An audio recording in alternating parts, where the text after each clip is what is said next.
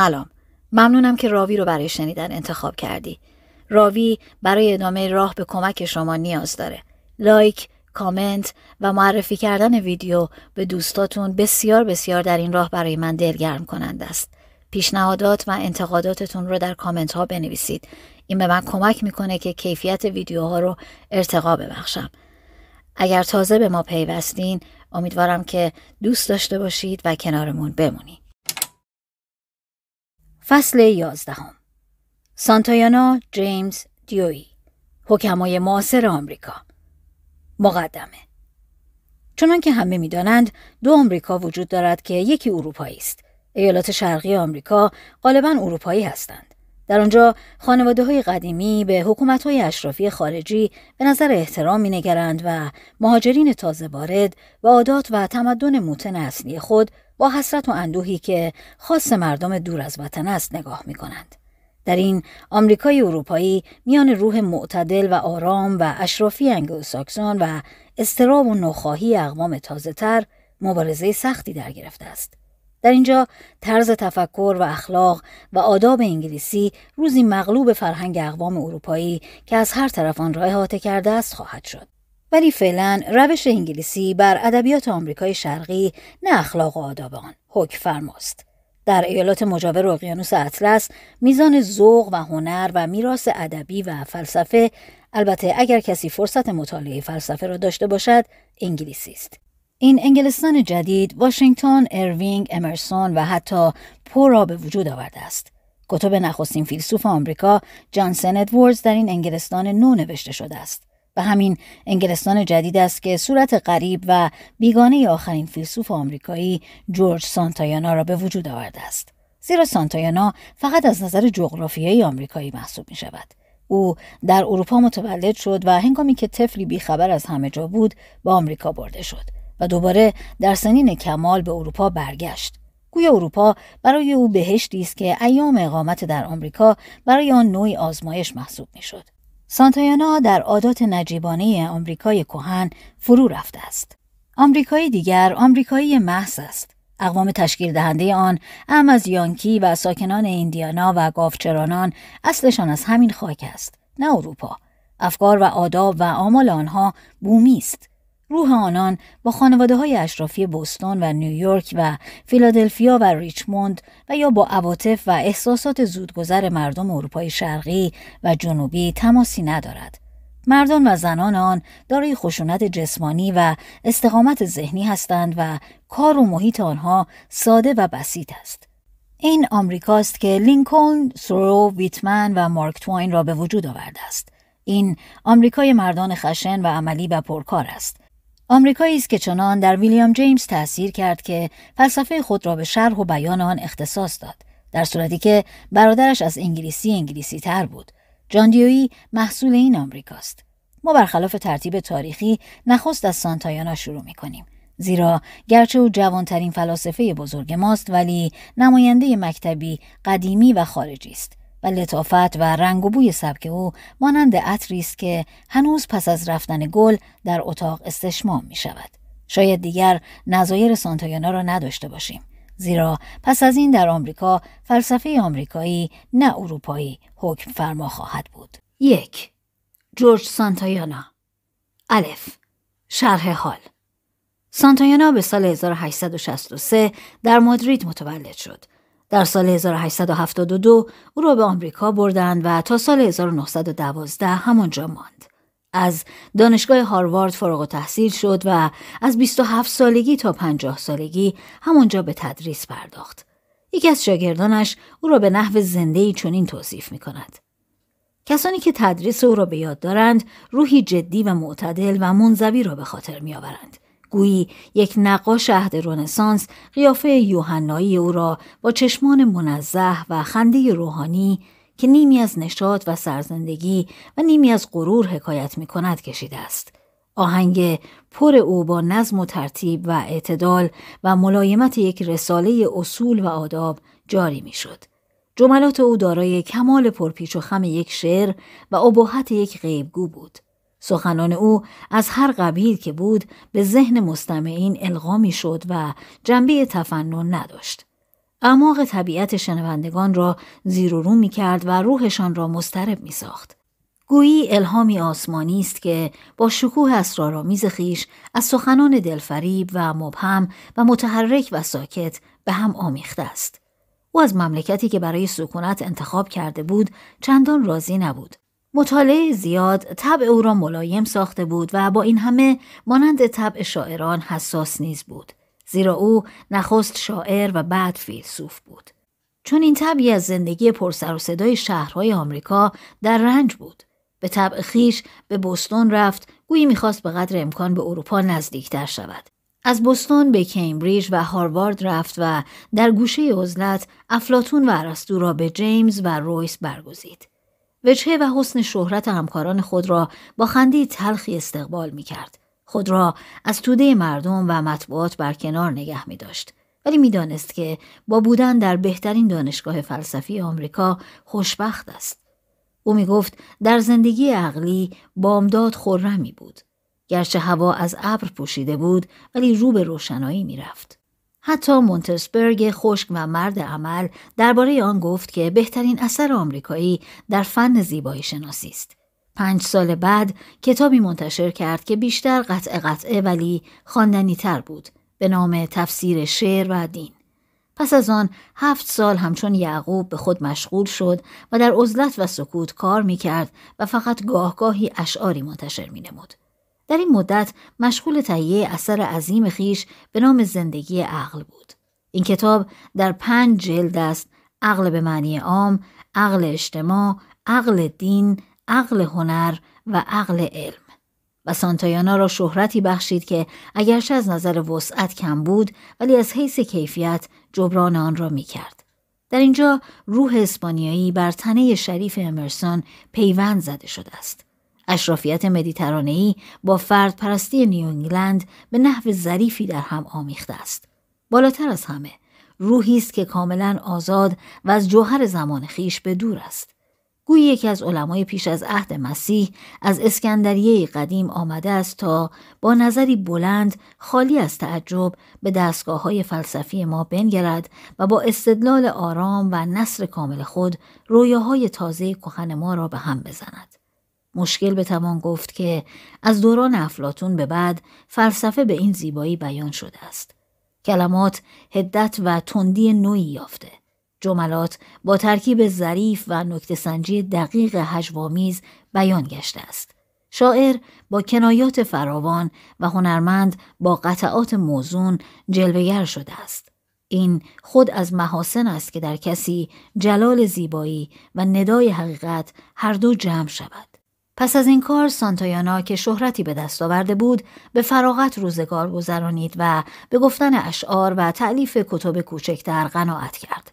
پس از آن هاروارد را ترک گفت و به انگلستان رفت و جهانیان که خیال می‌کردند وی دست از کار باز کشیده است ناگهان با کمال تعجب دیدند که در سال 1923 کتاب بزرگی به نام شک و ایمان حیوانی منتشر ساخت. و با خوشحالی اعلام کرد که این کتاب فقط مقدمی بر فلسفه جدیدی است که خطه هستی نامیده می شود. این امری مسرت انگیز است که مردی در شست سالگی برای سفر دوردستی آماده شود و کتابی با اندیشه محکم و سبکی روشن مانند کتب دیگرش بنویسد. ما باید از همین کتاب آخرین آغاز کنیم. زیرا در حقیقت دری است که از آن به تمام افکار سانتایانا می‌توان وارد شد. ب. شک و ایمان حیوانی در دیباچه کتاب می‌گوید در اینجا فلسفه جدیدی است. اگر خواننده کتاب بر آن بخندد اطمینان می‌دهم که من نیز با او میخندم. در اینجا می‌خواهم اصولی را برای خواننده کتاب روشن کنم که اگر بخواهد بخندد آن را به یاد بیاورد. سانتایانا با تواضع تمام معتقد است که فلسفه های دیگری نیز به غیر فلسفه او ممکن است. او می‌گوید اگر کسی فلسفه دیگری را ترجیح می دهد من نمی‌خواهم که فلسفه مرا برگزیند. اگر می تواند دریچه های روح خود را چنان تمیز کند که زیبایی و تنوع منظره حقیقت برایش بهتر تجلی کند. در این کتاب اخیر که خود مقدمه محسوب می شود پیشنهاد می کند که پیش از همه باید تار بحث معرفت را که به دور فلسفه جدید پیچیده و آن را از پیشرفت باز داشته است جدا کرد و به دور انداخت. پیش از تعیین خط مشی زندگی عقل می‌خواهد با تمام ابزار فنی که از نظر بحث معرفت مهم و محترم است در اصل و ارزش و حدود عقل انسانی بحث کند. او می‌داند که قبول بیچون و چرای اصول کهن برای فکر به منزله دام است. با اصالت خاصی می‌گوید هنگامی که روح خود را به آغوش ایمان میاندازد انتقاد ناگهان فرا می‌رسد. می‌خواهد تقریبا در همه چیز شک کند. او می‌گوید ما با جهان فقط از راه حواس تماس داریم. به همین جهت جهان را آمیخته با صفات و کیفیات حواس خود درک می‌کنیم. زمان گذشته را نیز به وسیله حافظه‌ای که غیر امین و با رنگ امیال و خواهش ها آمیخته است در میابیم. به نظر او فقط یک چیز مسلم و محقق است و آن آزمایش حال فعلی این رنگ و شکل و طعم و بویی که اکنون درک می کنیم می باشد. دنیای واقعی همین امور می باشد و درک این امور همون کشف ماهیت آن است. اصالت معنی صحیح است ولی نه با آن اهمیت عظیمی که تصور می کنند. درست است که ما جهان را فقط از راه تصور می شناسیم ولی چون بشر در طی هزارها سال تجربه به طور اساسی دریافته است که محسوسات او واقعیت دارد باید عملا صحت آن را تضمین کند و از آینده بیمی نداشته باشد. ایمان حیوانی ممکن است ایمان به یک امر افسانه باشد ولی این افسانه خوبی است زیرا حیات از هر قیاس و استدلالی بهتر است. مقالطه هیوم در اینجاست که میپندارد با کشف منشأ افکار و تصورات ارزش آن را از میان برده است به نظر او هر کودکی حرامزاده است ولی فلسفه او به پایه سخن حکمت آمیز آن خانم فرانسوی نمی رسد که گفت اگر همه کودکان حرامزاده باشند پس همه حلالزاده می گردند. کوشش شکاکان در تردید در واقعیت هر تجربه و آزمایشی در میان آلمانی ها به حد بیماری رسید. مانند آن دیوانه که دست خود را دائما میشست تا چرکی را که اصلا وجود نداشت از میان ببرد. ولی این فلاسفه که جهان را همه مولود تصورات خود می‌دانند اگر واقعا میپندارند که در صورت عدم تصور چیزی موجود نخواهد بود خود نیز در حقیقت وجود ندارند نباید درکی را که از عالم طبیعت داریم باطل و مخدوش بدانیم و ایمان به زندگی روزانه خود را از دست بدهیم ما فقط وقتی که خیلی دور فکر می‌کنیم قائل به اصالت معنی می‌شویم ولی اگر باد از جانب دیگر وزید فورا واقع بین میگردیم من از عقایدی که در صورت عدم دلیل آنها را باور نمی کنم شرمناک هستم. به نظر من اعتقاد به امور دیگری که وضع و شرایط آن جزء وضع و شرایط زندگی ماست سست و بیهوده است. به همین جهت در میان نویسندگان جدید جز اسپینوزا کسی را فیلسوف نمی‌دانم. من آشکارا دست به دست طبیعت دادم و پس از اندیشه بسیار به ایمان حیوانی که در آن زندگی می کنم گرویدم. چون این است عقیده سانتایانا در بحث معرفت. پس از آن ما را با خود به تجدید بنای با شکوه فلسفه افلاتون و ارسطو می‌خواند و آن را زندگی عقل مینامد. ظاهرا این مقدمه در باب بحث معرفت برای فلسفه نو لازم بود و می‌توان آن را تفویض قابل انتقال دانست. هنوز فلسفه در لباس بحث معرفت جلوه می کند. همچنان که رهبران حزب کارگر انگلیس مدت کمی با لباس رسمی و شلوار ابریشمی در دربار حاضر شدند. روزی که قرون وسطا به تحقیق از میان برود فلسفه از آسمان و فراز ابرها پایین خواهد آمد و با امور حیاتی انسان سر و کار پیدا خواهد کرد جیم عقل در علم زندگی عقل نام هر اندیشه عملی است که با نتایج خود در وجدان انسان با فعل و عمل متحد گردد عقل دشمن غرایز نیست بلکه اتحاد و سازگاری موفقیت آمیز آنهاست عقل همان طبیعت است که در ما به صورت وجدان درآمده و راه هدف آن را روشن می سازد. عقل ازدواج سعادتمندانه دو عنصر میل و اندیشه است که اگر به کلی از هم جدا شوند انسان مانند حیوان یا همچون دیوانگان می گردد. انسان عقلی از سازگاری این دو موجود وحشتناک به وجود می آید. انسان عقلی از افکار دور از اوهام و اعمال خالی از شاعبه بطلان تشکیل یافته است. عقل پیروی انسان از عالم ملکوت است. بنای زندگی عقل صریحا بر پایه علم است. زیرا علم عبارت است از اطلاعات قابل اطمینان و اعتماد. سانتایانا از ناپایداری عقل و خطای علم آگاه است و تحلیل روش علمی نوین را فقط وصف موجزی می داند از نظم و ترتیبی که به تجربه معلوم می شود.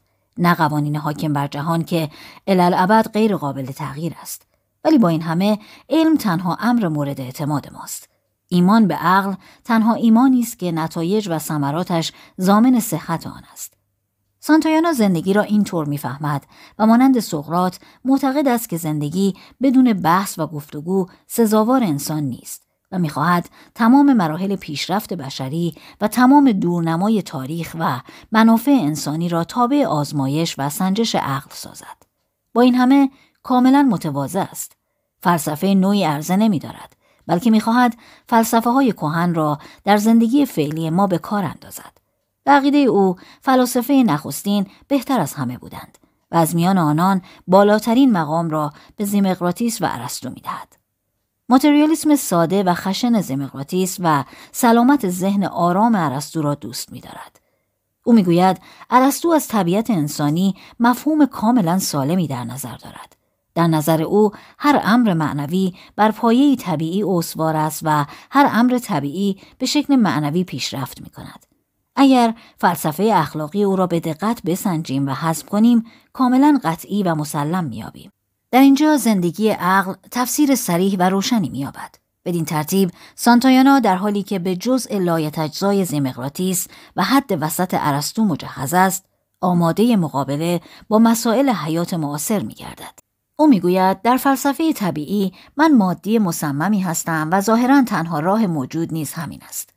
ولی کار من جستجوی حقیقت ماده نیست و منتظرم ببینم اهل علم در این باره چه می‌گویند ولی ماده هر چه باشد من آن را ماده می‌خوانم همچنان که آشنایان خیش را به نامشان می‌خوانم ولی از راز درونشان با خبر نیستم او خود را به خیال بافی وحدت وجود که فقط پناهگاه الهاد و انکار خداست سرگرم نمی کند. با گفتن اینکه طبیعت خداست چیزی به آن نمی افزاییم. کلمه طبیعت به اندازه کافی شاعرانه است و به نحو کافی از آن عمل تکوین و نظارت و زیست بیپایان و نظم متغیر جهانی که در آن زندگی می کنیم فهمیده می شود. عقاید کهن را دائما در لباس دیگر و صور غیر طبیعی بیان کردن بدان میماند که همچون دونکی شد با اسلحه قدیمی به میدان جنگ بروند ولی خود سانتایانا نیز به قدر کافی شاعر است و دنیای خالی از الوهیت را به خانه سرد و ناراحت تشبیه می کند. او می‌گوید چرا وجدان انسان در پایان کار بر ضد طبیعت پرستی برمیخیزد و دوباره به پرستش موجود نامرئی این پرستش به هر شکل که باشد برمیگردد؟ شاید برای آنکه روح با امور ازلی و معنوی نسبتی دارد. روح به آنچه هست نمی‌تواند خورسند باشد و در جستجوی زندگی بهتری است. اندیشه مرگ او را اندوهگین می سازد و به همین جهت امید به قدرتی می بندد که او را در میان طوفان به طور ابدی نگه دارد. ولی سانتایانا ناگهان در آخر چنین می گوید. بقیده من چیز جاودانی و ابدی وجود ندارد. تردیدی نیست که آنچه در ما عمل می کند روح و انرژی جهان است که مانند دریا در هر یک از امواج خود ساری است ولی با همه کوشش ما از ما می گذرد. امتیاز ما در این است که می‌دانیم که آن در حرکت است و میگذرد شاید نظریه مکانیسم در جهان صحیح باشد اگرچه فیزیک نمی‌تواند از عمل حرکت و تکثیری که ما بر روی قشر زمین انجام می دهیم خبری دقیق بدهد. او می‌گوید با این همه در روانشناسی بهترین طریق آن است که بگوییم مکانیسم حتی بر عمیقترین زوایای روح ما حاکم است. روانشناسی فقط وقتی از ادبیات وارد علم شد که برای هر حادثه ذهنی مبنای مادی و مکانیکی جستجو کرد. حتی اثر عالی اسپینوزا درباره عواطف فقط روانشناسی ادبی است. یک بحث نظری و قیاسی است. زیرا به جستجوی علل عضوی و مکانیکی عواطف و انفعالات نپرداخته است. طرفداران مشاهده عینی در روانشناسی امروزه راه راست را پیدا کردند و باید بیواهمه و ترس آن را دنبال کنند. حیات چنان مادی و مکانیکی است که وجدان هیچ نفوذ و تأثیر علی در آن ندارد. تأثیر آن حرارتی است که میل و دوایی نفسانی به وسیله آن بدن و مغز را به حرکت در میآورند و روشنایی فکر و اندیشه چون این تأثیری ندارد. ارزش اندیشه معنوی است نه علی. یعنی فکر آلت و وسیله عمل نیست بلکه نمایشگاه تجربیات و لذایز اخلاقی و هنری است آیا روح گرداننده جسم سرگردان و راهنمای اعمال و عادات جسمانی که خود از روابط آگاهی درستی ندارد می باشد؟ یا آنکه اداره کننده این عمل شگرف یک ماشین خودکار درونی است و روح فقط اینجا و آنجا پرتوبی بر این عملیات میافکند که گاهی با خورسندی و گاهی با سرکشی ضعیفی همراه است منجمینی که آسمانها را با دوربین نجومی گشتند خدایی نیافتند. اگر با میکروسکوپی مغز و قلب را خوب بنگرند روح را نیز نخواهند یافت. ایمان به چنین روحی از قبیل ایمان به سحر و جادوگری است. حقایقی که روانشناسان دریافتند فقط حقایق جسمانی و مادی است. روح در درون حیوان مادی فقط سازمانی سبک و ظریف می باشد و شبکه عجیبی است از اعصاب و انساج که در هر نسلی از تخمی می روید.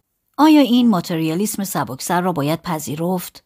جای تعجب است که متفکر دقیق و شاعر ظریفی همچون سانتایانا قلاده سنگین فلسفه ای را به گردن بسته است که پس از قرنها سعی و کوشش هنوز از بیان نمو یک گل یا خنده یک طفل ناتوان است.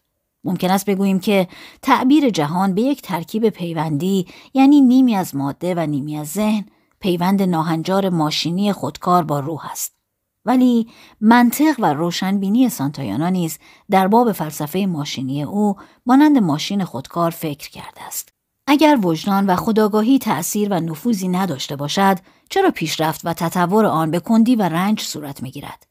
و چرا در جهانی که امور بیفایده فورا از میان می‌روند باقی و پایدار میماند؟ وجدان و خداگاهی همچنان که حامل لذت است عامل حکم نیز هست. عمل حیاتی او گزارش انعکاس ها و تطبیق عکس عمل هاست.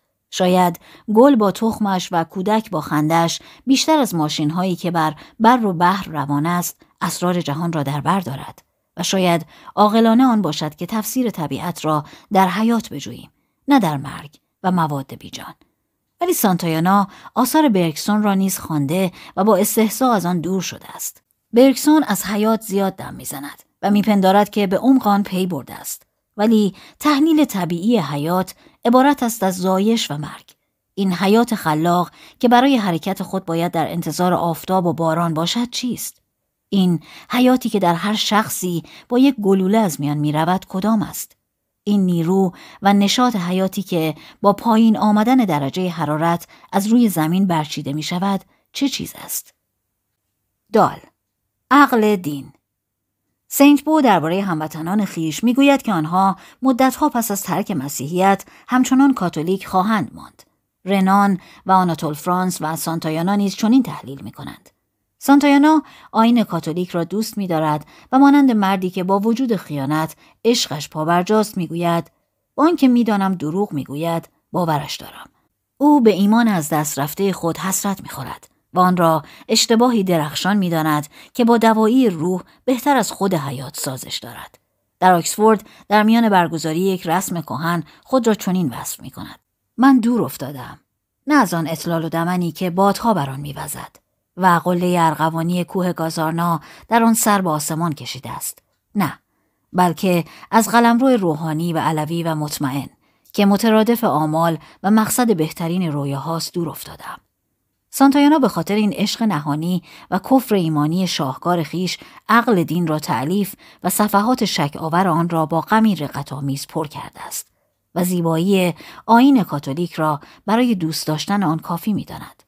درست است که عقیده کهن را مسخره می کند. یعنی عقیده به اینکه دنیا به خاطر روح انسان زنده است و به همین جهت نیز خوب است. ولی روشنفکری نکته سنجان جوان و خردگیران پیر را نیز مسخره می کند. این اشخاص به خود میبالند که نادرستی دین را کشف کردند در صورتی که نابیناترین اشخاص نیز چیزی از آن دریافتند ولی از منشأ این عقاید و معنی اصلی و وظیفه حقیقی آن بیخبرند اینکه در تمام دنیا مردم پابند دین هستند خود پدیده قابل ملاحظه است اگر حقیقت مذهب را ندانیم چگونه می‌توانیم انسان را بشناسیم این گونه مطالعات شخص شکاک را با معمای موجود فانی روبرو می سازد و به او میفهماند که چرا دین تا این اندازه در اعماق نفوذ می کند و به یک معنی به این جرفایی محق است. سانتایانا با لوکرتیوس هم عقیده است که ابتدا علت عقیده به خدایان ترس انسان بود. ایمان به مافوق طبیعت مانند آخرین پولی است که قماربازی معیوس از برد خیش در کمترین درجه مساعدت بخت برای قمار می‌گذارد این وضع از حال طبیعی معمولی بسیار دور است زیرا اگر بخت مساعد بود خود را اصلاح می کرد. اگر کارها بر وفق مراد انجام گیرد همه را نتیجه عمل و فعالیت خیش می دانیم. اموری که نخست انسان تشخیص می دهد و به شهر و گزارش آن می پردازد آنهایی است که خارج از اراده انسان است و با مقتضیات علت و معلول جور در نمی آید. بدین جهت نخستین احساسی که در برابر واقعیات تولید می شود با تعبیل روحی همراه است. بیرحمی در برابر ناتوانان و ترس و تملق در مقابل توانایان. مشاهده صفات پستی که حتی ادیان عالیه به خداوند نسبت می دهند انگیز است. از این صفات موجودی تلخ و سختگیر می سازند. دادن بهترین عطایا، تذکر و مت و اطاعت کورکورانه اعمالی است که باید به خاطر خدایان انجام داد. پاداش و کیفر آنان به اعلای درجه بسته به این گونه امور است. علاوه بر ترس، تخیل نیز در ایجاد خدایان مؤثر بوده است. انسان می‌خواهد همه چیز را به روح منتصب سازد و این صفت اصلاح ناپذیر است. می‌خواهد همه اشیا را مانند انسان بداند. طبیعت را همچون شخص می‌داند و او را به شکل بازیگران تماشاخانه در میآورد. همه چیز را لباس الوهیت میپوشاند. نه تنها مردم به این افسانه های باشکوه دقیقا معتقدند بلکه جنبه شاعرانه آن زندگی یک نواخت و ملالانگیز را قابل تحمل می سازد. امروز میل مردم به این افسانه های شاعرانه کم شده است و علم با عکس عملی شدید و سوء بر ضد تخیل قیام کرده است. ولی تخیل در اقوام ابتدایی و مخصوصا ملل شرق نزدیک هنوز آزادانه در جولان است. تورات پر از شعر و اسطوره است. یهودیانی که آن را تعلیف کردند نظر به مبانی حقیقی آن نداشتند. ولی اقوام اروپایی که قدرت تخیلشان کمتر و توجهشان به معانی واقعی الفاظ بیشتر بود این اشعار را به جای علم گرفتند و از اینجا الهیات اروپایی پیدا شد. ابتدا مسیحیت ترکیبی از الهیات یونان و اخلاق یهود بود. این ترکیب دوامی نداشت زیرا در آن گاهی این جز و گاهی آن جز غلبه می کرد. در آین کاتولیک عنصر یونانی و عهد بتپرستی غلبه کرد. در آین پروتستان اخلاق خشن ابرانی پیروز گردید. یکی رونسانس داشت و دیگری نهضت اصلاحی. آلمانی ها که سانتایانا آنان را وحشیان شمالی می‌خواند هرگز مسیحیت روم را نپذیرفتند. یک اخلاق غیر مسیحی درباره ارزش و افتخار و یک اساس غیر مسیحی از خرافات و افسانه ها و احساسات همیشه در اقوام قرون وسطا به جا مانده است. کلیساهای گوتیک بربری است نه ایتالیایی. طبیعت جنگجوی توتونها از روح صلحجویی شرق سر به درآورده است و مسیحیت را از دین محبت و اخوت به اخلاق خشن بازرگانی و از دین فقر و محرومیت به دین ثروت و قدرت تغییر داده است. این دین پرنشات شاعرانه و عمیق و توحش آمیز بود که اقوام توتون به مسیحیت داخل کردند و جانشین دم واپسین دو دنیای در حال احتضار ساختند. بقیده سانتایانا اگر در مسیحیت به معانی لفظی کلمات توجه نمی‌شد چیزی زیباتر از آن نمی بود. ولی آلمانی ها به اصرار به معانی لفظی آن توجه کردند. به همین جهت زوال و انحلال مسیحیت واقعی در آلمان غیر قابل اجتناب بود. زیرا اگر الفاظ به معانی حقیقی آن گرفته شود چیزی بیمعنی تر از اصول دین واقعی نخواهد بود. مثل عذاب ابدی یا وجود شر در عالمی که به قدرت بالغه پروردگار آفریده شده است. اصل حق تعویل شخصی مردم عادی را به فرق مختلف تقسیم می کند و مردم باسواد را به وحدت وجود ملایمی سوق می دهد که در حقیقت جز آین طبیعیون چیز دیگری نیست. منتها به شکل شاعرانه درآمده است. لسینگ، گوته، کارلایل و امرسون علائم این تغییر بودند. خلاصه آین اخلاقی مسیح روح جنگجویی یهوه را از میان برد ولی در اثر یک حادثه ناگوار تاریخی این روح به موازات صلحجویی پیغمبران بنی اسرائیل و عیسی دوباره به مسیحیت داخل شد. سانتایانا از لحاظ طبیعت و تربیت خانوادگی ارادتی با آین پروتستان ندارد و رنگ و بوی آین دوران جوانی خود را ترجیح می دهد. پروتستان ها را به علت ترک افسانه های زیبای قرون بستا و مخصوصا از اینکه از حضرت مریم غافل ماندند سرزنش می کند و مریم را مانند هاینه زیباترین گل بوستان شعر می‌داند. یکی از نکته سنجان می‌گوید سانتایانا به خدا معتقد نیست ولی معتقد است که مریم مادر اوست. اتاق خود را با صور مریم و قدیسین زینت می‌دهد. زیبایی آین کاتولیک را بر حقیقت ادیان دیگر ترجیح می‌دهد و همان دلیل که هنر را بر صنعت برتری می‌دهد. او می‌گوید در نقد افسانه ها و اساتیر دو راه موجود است. یکی آن را خرافات می‌داند و با نظر خشم مینگرد و دیگری آن را شعر می‌خواند و با گشاد رویی و تبسم بدان نگاه می‌کند. دین تجربه انسانی است که با تخیل بشری تعبیر شده است. عقیده به اینکه دین نمایش واقعی و نه رمزی از حقیقت و زندگی است، عقیده باطلی است. صاحب این عقیده نمی‌تواند در این موضوع فلسفه سمر بخشی داشته باشد. مطالب دینی نباید مورد بحث و مناقشه قرار گیرد. بلکه باید رقت و شعری که در این افسانه ها نهفته است مورد ستایش و تعقل واقع شود. پس انسان با فرهنگ باید افسانه هایی را که به زندگی اقوام شوق و ذوق میبخشد به حال خود واگذارد و بلکه به امید و آمالی که این افسانه ها در مردم تولید می کند حسرت برد. ولی نباید به زندگی دیگری ایمان داشته باشد. حقیقت تولد علامت خوبی برای بقا و جاویدان بودن نیست. خلود و بقای حقیقی که مورد نظر اوست همان است که اسپینوزا شهر داده است. او می‌گوید آنکه به کمال مطلوب میاندیشد و آن را در هنر و اجتماع مشاهده می کند از حیات جاوید دو بار لذت می‌برد. در هنگام حیات در ابدیت مستغرق است و پس از مرگ نفوذ او در دیگران همین استقراق را تولید می کند و کمال مطلوب او به نحو احسن در دیگران تجسم پیدا می کند و همین امید اقلانی است که او را از مرگ نجات می دهد.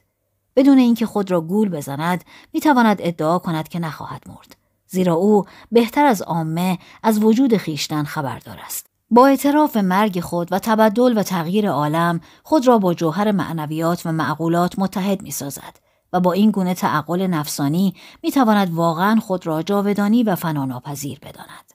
ه.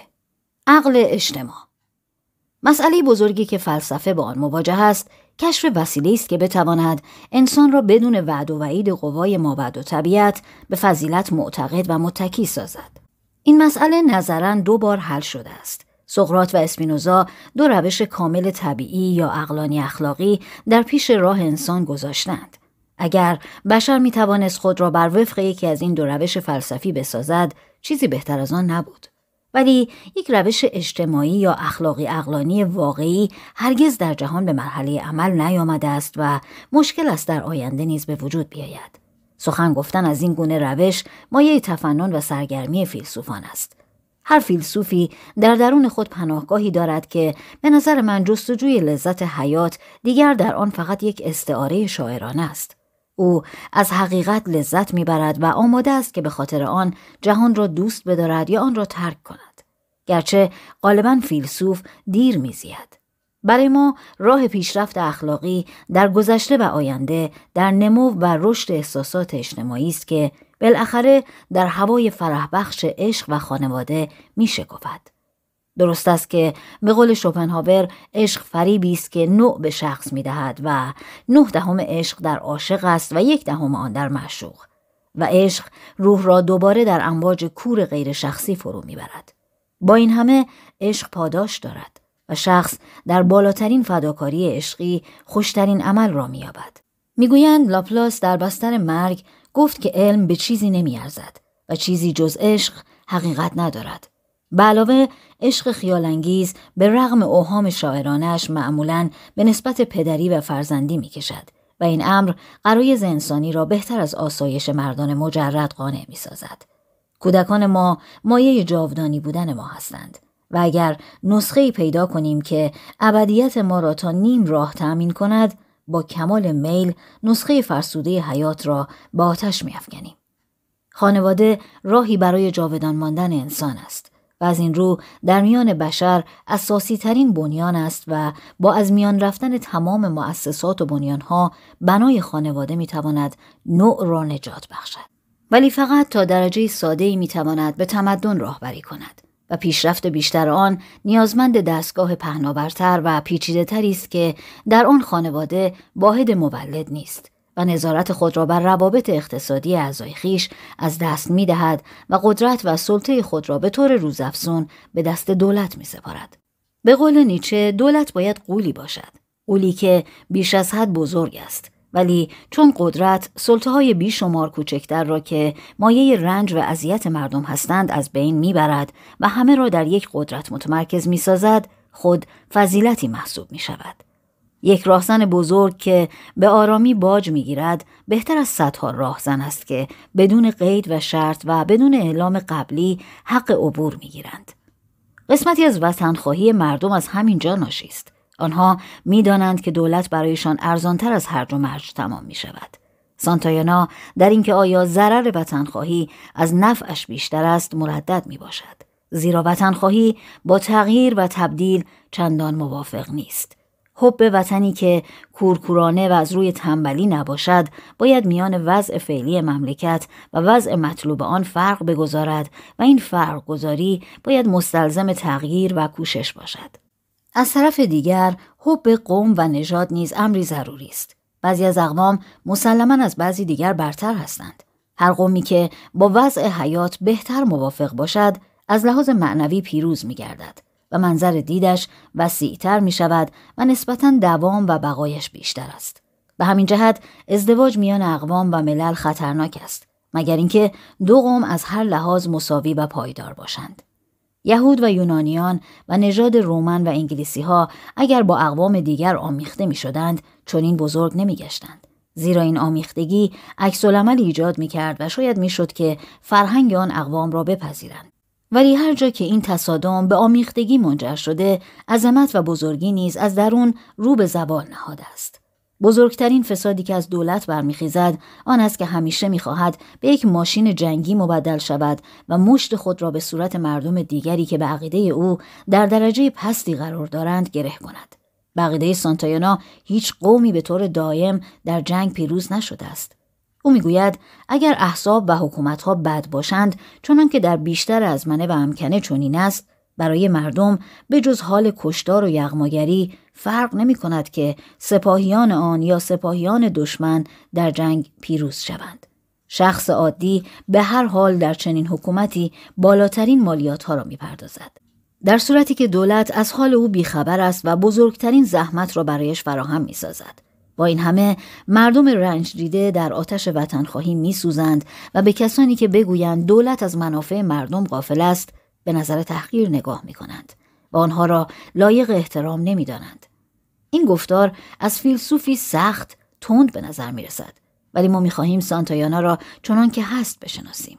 به عقیده او غالبا فتح و پیروزی دولت بزرگی قدمی به سوی انتظام و آسایش بشریت است اگر یک قدرت بزرگ یا دسته ای از قوای بزرگ بر تمام جهان حکومت کنند به خیر و سود عالم است چون که مردم روم روزی به شمشیر و بعد به قلم بر جهان حکومت کردند.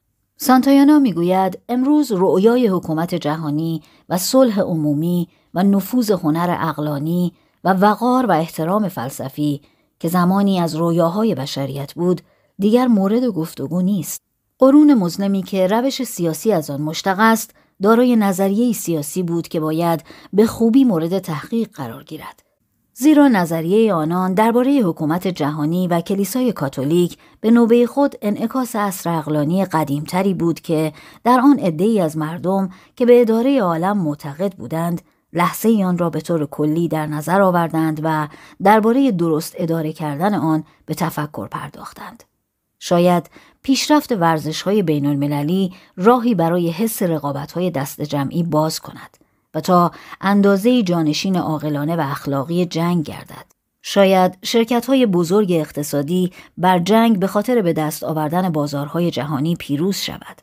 سانتایانا مانند اسپنسر عاشق صنعت نیست و هم جنبه جنگی و هم جنبه صلح آن را می‌شناسد. و بالاتر از همه آسایش حکومت اشرافی کهن را بر قوقای مراکز جدید جهان ترجیح می دهد.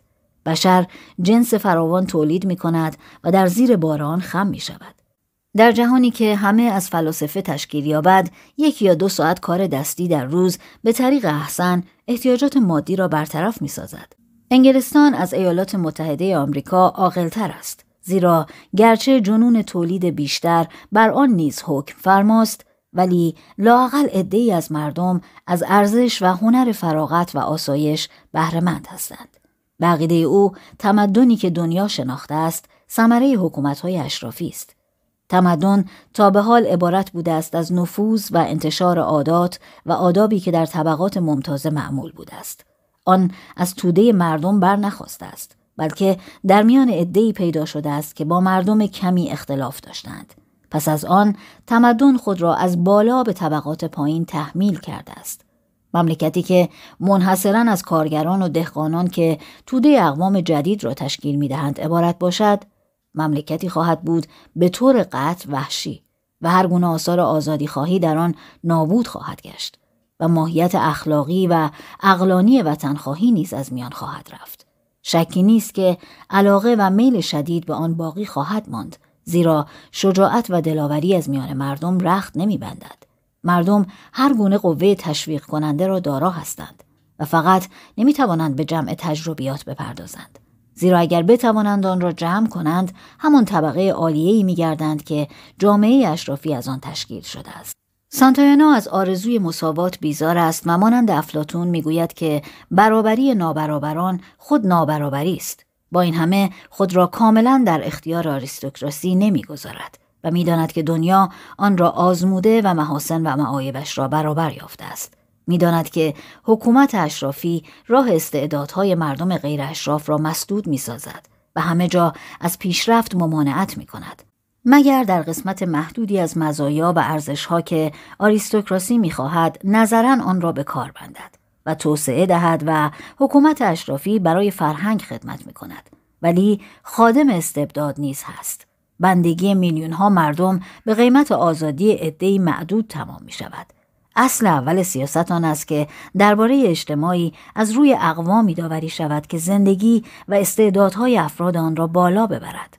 ولی در نظر مردم ممتاز معدود، مردم دیگر همچون ریگ ساحل دریا هستند. از این نظر دموکراسی به مراتب از آریستوکراسی بهتر است. ولی آن نیز معایبی دارد. نقایص آن تنها فساد و ناشایستگی نیست، بلکه استبداد خاص آن یعنی پرستش مساوات تام است. هیچ استبدادی بدتر از استبداد عامه یعنی استبداد بینامونشان نیست. این استبداد همه را تحت زجر و فشار قرار می دهد و جوانهای تجدد و نبوغ را با کودنی وحشیانه و آمول بلوای خیش تباه می سازد. سانتایانا بیش از هر چیز از هرج و مرج و شتاب ناهنجار زندگی جدید بیزار است. از خود می‌پرسد که آیا در آین اشرافیت کهن که فضیلت را در حکمت و قناعت می‌دانستند نه در آزادی مردم خوشبختتر نبودند؟ آین کهن می‌دانست که فقط عده معدودی می‌توانند پیروز گردند ولی اکنون که دموکراسی در آزادی را به روی همه باز کرده و اصل هر که هرچه می‌خواهد بکند را در صنعت به کار بسته است همه در راه صعود جان میسپارند و کسی خورسند نیست. طبقات اجتماع بدون قید و بند با هم در جنگند و هر که در این پیکار پیروز می گردد یعنی آزادی راه را برای او باز می کند می خواهد به آزادی پایان بخشد. سرنوشت انقلاب ها نیز همینطور است. زیرا آنها می‌خواهند استبدادی را که سرنگون کردند از نو زنده کنند. سانتایانا می‌گوید انقلاب ها غالبا امور دو پهلو هستند. به طور کلی پیروزی آنها با استعداد تطابق با اموری که خود بر ضد آن توقیان کرده اند متناسب است. هزارها دایه اصلاح طلبی جهان را به وضعی بدتر از آنچه هست دچار ساختند. زیرا هر نهضت اصلاحی مؤسسات نوعی برپا کرده و این مؤسسات از نو دچار همان سوء استفاده گشته است. پس باید به دنبال چه نوع جامعه‌ای بگردیم؟ شاید به دنبال هیچ کدام. زیرا اختلاف زیادی ما بین آنها وجود ندارد. ولی شاید بهتر از همه تیموکراسی باشد. تیموکراسی تسلط مردان شایسته و بالاقدر است. نوعی حکومت اشرافی است که حکومت در آن ارسی نمی باشد. راه وصول به عالیترین مناسب دولتی برای هر مرد و زنی که لیاقت و شایستگی داشته باشد باز است. ولی این راه باید به روی مردم نالایق بسته باشد. گرچه این مردم از پشتیبانی آرای عمومی برخوردار باشند. بهترین مساوات آن است که برای همه کس فرصت اظهار لیاقت و استعداد موجود باشد. در چنین حکومتی فساد به حداقل تقلیل مییابد و علم و هنر از راه ترغیب و تشویق لازم پیشرفت می کند. این همان ترکیب دموکراسی و آریستوکراسی است که مردم در میان هرج و مرج سیاسی امروز طالب آنند. فقط بهتران باید حکومت کنند. ولی باید فرصت اظهار شایستگی برای بهتر بودن برای همه یکسان باشد. بدون تردید افلاتون دوباره پیروز می شود و احکام حکیم جمهوریت ناگزیر در افق دور فلسفه سیاسی نمایان می گردند. در این باب هرچه بیشتر فکر کنیم لزوم برگشت افلاتون را بیشتر حس می کنیم. ما احتیاجی به فلسفه جدید نداریم. فقط احتیاج به شجاعتی داریم که بتوانیم در کهنترین و بهترین فلسفه ها زندگی کنیم. واف اظهار نظر تمام این صفحات حاکی از اندوه و گرفتگی مردی است که از هرچه دوست می داشت و بدان خو گرفته بود دور افتاده است. مردی که همچون درختی از بن کنده شده اسپانیایی اشرافی که به میان طبقه متوسط آمریکا تبعید گشته است. گاهی در دو غم نهانی او راه باز می کند و بیرون می ریزد. او می گوید اینکه زندگی ارزش زنده بودن را دارد ضروری ترین غذایا و احکام است. ولی اگر این حکم پذیرفته نشد وصول به آن از محالات می باشد. در جلد نخستین زندگی عقل طرح و مفهوم زندگی انسانی و تاریخ را موضوع فلسفه می داند. ولی در جلد آخر تردید می کند که آیا در اینجا اصلا طرح و مفهومی هست؟ او ناآگاهانه تراژدی خود را توصیف می کند.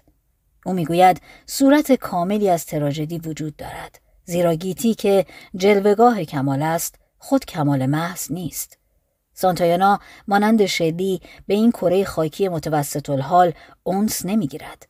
رنجی که حس زیباشناسی قوی او از اشیاء زشت و کریه می‌برد بیشتر از لذتی است که از زیبایی زودگذر جهان در میابد گاهی تلخ و زننده میگردد.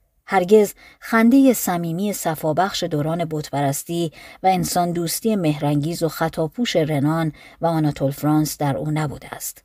او از هر چیز صرف نظر می کند و از هر چیز بالاتر می استد و به همین جهت تنهاست. او می‌پرسد سرنوشت حکمت چیست و جواب می دهد. با چشم باز در عالم رویا بودن. از جهان بدون دشمنی با آن جدا زیستن. زیبایی های ناپایدار را پرستیدن و به رنج های ناپایدار رحمت آوردن. بدون اینکه لحظه ناپایدار بودن آنها را فراموش کنیم. شاید این مجلس ترهیم دائمی به منزله نواختن ناقوس مرگ شادی و خوشی است. برای زندگی شخص باید بیشتر به زندگی بیاندیشد نه به مرگ. باید امور فعلی و مستقیم را چنان در نظر داشت که امیدهای کامل و دوردست را هدف تفکر نظری آن است که شخص چنان بزید که گویی در ابدیت است و در حقیقت قوطه بخورد و آن را به خود جذب کند. ولی معنی این جمله آن است که شخص فلسفه را بیش از ارزش واقعی آن ارزش نهد.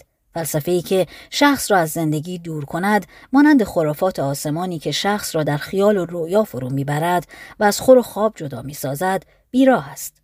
سانتایانا می‌گوید حکمت با رفع اشتباه همراه است. ولی آن فقط آغاز حکمت است همچنان که شک آغاز فلسفه است و هدف و کمال نیست. هدف سعادت است و فلسفه فقط وسیله آن می باشد اگر آن را هدف قرار دهیم باید مانند عرفای هند تمام حیات را به دور ناف منحصر سازیم. شاید عقیده سانتایانا مبنی بر ماشینی بودن جهان در حال عزلت و مراقبت او موثر بوده است. جهان را از حیات خالی می داند و آن را در سینه خود می جوید. او اعتراض می کند که چنین نیست گرچه نباید او را تصدیق کنیم ولی اعتراض فراوان او با زیبایی که دارد ما را خلع صلاح می کند. او می گوید یک فرضیه یا نظریه امری خالی از احساس نیست. اگر موسیقی به جهت شکل بخشیدن به یک معنی خاص پر از شور و هیجان می شود چه زیبایی یا وحشت بیشتری ایجاد خواهد شد در صورتی که اشیایی را که می‌شناسیم از نظم و روش برخوردار شوند. اگر عادت دارید که به مشیت خاصی معتقد شوید یا منتظر هستید که ماجراهای شاعرانه خود را در حیات دیگری بجویید، ماتریالیسم آمال شما را به نحوی ناخوش برباد خواهد داد و یک یا دو سال فکر خواهید کرد که چیزی برای زندگی ندارید. ولی یک پیرو دقیق ماتریالیسم که در ایمان متولد شده نه اینکه در آبی سرد نیمه تعمید یافته باشد دوست خواهد داشت که مانند زیمقراتیس بزرگ فیلسوف خندان گردد. مشاهده این مکانیسمی که به این همه صور و اشکال زیبا و دلپذیر درآمده و توانسته است این همه عواطف محرک ایجاد کند دارای همان کیفیت معنوی خواهد بود که تماشاگر موزه تاریخ طبیعی از دیدن هزارها پروانه در قفسه و هزاران حیوان صدفی و مرغ قواس و ماموت و گوریل در خواهد یافت. شکی نیست که در این زندگی غیرقابل محاسبه ناراحتی هایی خواهد بود ولی این ناراحتی ها به زودی سپری خواهد گشت. در این میان چه منظری با شکوهی دیده خواهد شد و این نمایش متناوب جهانی چقدر علاقه و نهایه جالب و دلپذیر خواهد گردید. و این عواطف و هیجانهای کوچک مطلق تا چه اندازه جنونآمیز و ناگزیر به نظر خواهد آمد. ولی اگر این پروانه ها زبان می داشتند، شاید می گفتند که یک موزه تاریخ طبیعی مانند فلسفه مادی فقط قفسه اشیاء بیجان است. و حقیقت عالم از این طرز غمانگیز نگاهداری حیوانات به کلی دور است و باز در ناراحتی عواطف و تغییر دائمی و لایتناهی زندگی است. یکی از دوستان صاحب نظر سانتایانا می‌گوید او طبیعتا عزلت را ترجیح می دهد. به خاطر دارم که روزی بر نرده کشتی اقیانوس پیمایی تکیه کرده بودم و به مسافرانی که از یک قایق انگلیسی به روی پل کشتی بخاری می آمدند و به علت ازدهام فشار وارد می آوردند نظر انداخته بودم. در گوشه قایق فقط یک نفر تنها ایستاده بود و با توجه آرام و پرلطفی شتاب و فشار همسفران خود را تماشا می کرد. او تا عرشه کشتی خالی نشد از جای نجنبید یک نفر که در کنار من ایستاده بود گفت این شخص کسی جز سانتایانا نمی‌تواند باشد و ما همه از دیدن خوی و طبعی که هرگز منحرف نمی شود خوشحال شدیم. باید بگوییم که این امر درباره فلسفه او نیز صادق است. فلسفه او تعبیر سریح و بیپروای شخص اوست. در اینجا روحی بالغ و باریکبین و همچنین گرفته و اندوهگین به آرامی و سکونت خیشتن را با نصری کلاسیک و منسجم شرح می‌دهد. گرچه ندبه آرام و ملایم او را درباره جهانی از دست رفته نمیپسندیم ولی در آن تعبیری قطعی از روزگاری که میمیرد و زنده میگردد می‌بینیم روزگاری که مردم آن نمی‌توانند عاقل و آزاد باشند زیرا عقاید کهن خود را از دست دادند و عقاید تازه‌ای که بتواند آنان را به کمال نزدیک سازد نیافتند. دو ویلیام جیمز الف شخصیت او برخواننده پوشیده نیست که فلسفی که از آن سخن گفتیم به جز مکان تعلیف و تدوینش در همه چیز اروپایی بود. صفت تسلیم و رضا که با جلا و تنوع و پختگی خاص یک تمدن کهن همراه است در آن جلوگر بود. هر جمله و بند کتاب زندگی عقل ندا می‌زند که آن صدای اصلی آمریکا نیست. برعکس در ویلیام جیمز آهنگ و بیان و شیوه گفتار همه آمریکایی است. او اصطلاحات خاصی از قبیل ارزش نقدی و ثمره و نتایج و منافع را چنان به وفور و شدت به کار می‌برد که گویی می‌خواهد تمام افکار و اندیشه های خود را در خور فهم کسبه و بازاریان سازد. او مانند سانتایانا و هنری جیمز با محافظ کاری اشرافی سخن نمی‌گوید بلکه با اصطلاحات آمیانه خالص و قدرت و استقامت حرف می‌زند چنانکه فلسفه پراگماتیسم و بقای انرژی او همگام طبیعت عامل و فعال روزولت می باشد. در این حال برای مردم عادی آن اعتماد محبوب مطلوبی را که به اصول خداشناسی کهن دارند و در روح آمریکایی به موازات ذهن واقع بین و سوداگر و اقتصادیشان قرار دارد القا می کند و این کار را با چنان شجاعت مسررانه انجام می دهد که بیابانی بیاب و گیاه را به بهشت موعود بدل می سازد. ویلیام جیمز در 1842 در نیویورک سیتی متولد شد. پدر او عارفی بود از پیروان سودنبورگ که نکتسنجی و بزنگوییش به عرفان او صدمه ای نزده بود. پسر نیز هر سه صفت را دارا بود.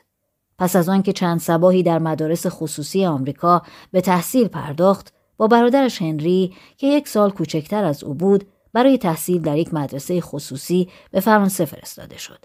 در آنجا با شارکو و دیگر آسیب شناسان روان به کار مشغول شدند. و هر دو رغبتی به روانشناسی پیدا کردند. یکی از آنها بنا به یک قول مشهور قدیم داستان را مانند روانشناسی و دیگری روانشناسی را به شکل داستان نوشت. هنری بیشتر عمر خود را در خارج گذراند و آخر کار به تابعیت انگلستان درآمد. او در اثر تماس دائمی با تمدن اروپایی به مرحله از کمال و پختگی فکری رسید که برادرش ویلیام فاقد آن بود. ولی ویلیام پس از آن که به آمریکا برگشت تحت تاثیر ملتی جوان و پرنشاط و امید قرار گرفت و چنان روح زمان و مکان خود را پذیرفت که با بال و پر اصر خیش به کمال اوج و شهرت رسید. شهرتی که هیچ فیلسوف آمریکایی تا آن وقت به دست نیاورده بود. در سال 1870 از دانشگاه هاروارد به اخذ درجه دکترا در طب نایل شد و از 1872 تا هنگام مرگش به سال 1910 در همان دانشگاه نخست به تدریس تشریح و فیزیولوژی و بعد روانشناسی و آخر کار به تعلیم فلسفه پرداخت. بزرگترین اثر او تقریبا نخستین اثر اوست و عنوانش اصول روانشناسی است و به سال 1890 منتشر شد. این کتاب مخلوط دلپذیری است از فلسفه مابد و طبیعه و تشریح و تحلیل زیرا روانشناسی او زاده فلسفه مابد و طبیعه است با این همه کتاب آموزنده ترین و سهل الفهم ترین خلاصه است که در این موضوع نوشته شده است ظرافت و لطفی که هنری در جملات خود به کار برده است ویلیام را در بیان عمیقترین درون بینی که روانشناسی از عهد سراحت و روشنی خیره کننده دیوید هیوم تا کنون شناخته است کمک کرد. این عشق به تحلیل روشنگر ویلیام جیمز را از روانشناسی به فلسفه رهنمایی کرد و سرانجام به خود فلسفه مابد و طبیعی برگشت.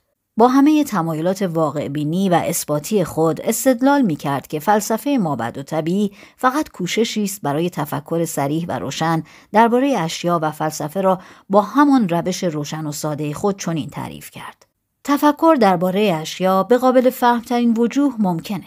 بدین ترتیب پس از سال 1900 آثار او تقریبا همه در زمینه فلسفه بود. از کتاب اراده ایمان شروع کرد بعد پس از انتشار شاهکاری درباره تعبیلات روانشناسی به نام طرق آزمایش دینی و روحانی به انتشار کتب مشهور خود به نام پراگماتیسم عالم متکثر معنی حقیقت پرداخت. برخی از مسائل فلسفه یک سال پس از مرگ او منتشر شد و بعد مجلد مهمی به نام رسالاتی در فلسفه تجربی اساسی از چاپ درآمد.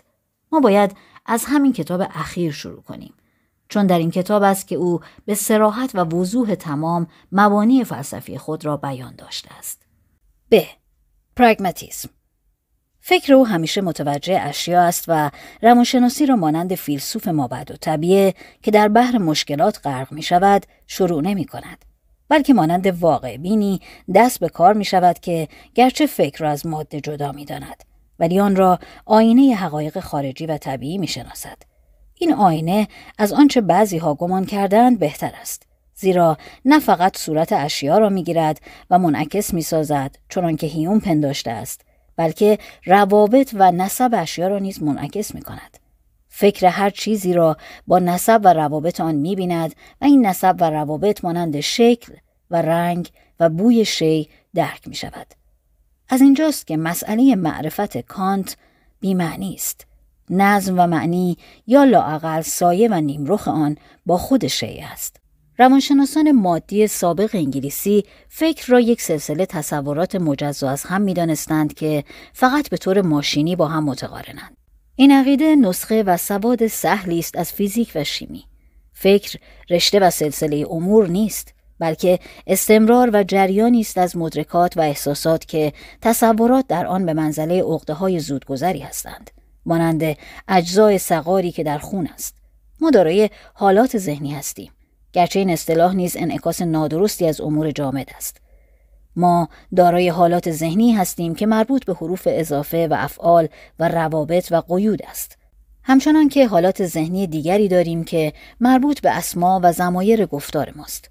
ما معانی کلمات به، برای، بر، آنسویه، پس را چنان حس می کنیم که مواد و انسان را. این عناصر منتقل جریان فکر و اندیشه تار و پود حیات ذهنی ما را تشکیل می دهد و ما را تا اندازه از استمرار اشیا آگاه می سازد.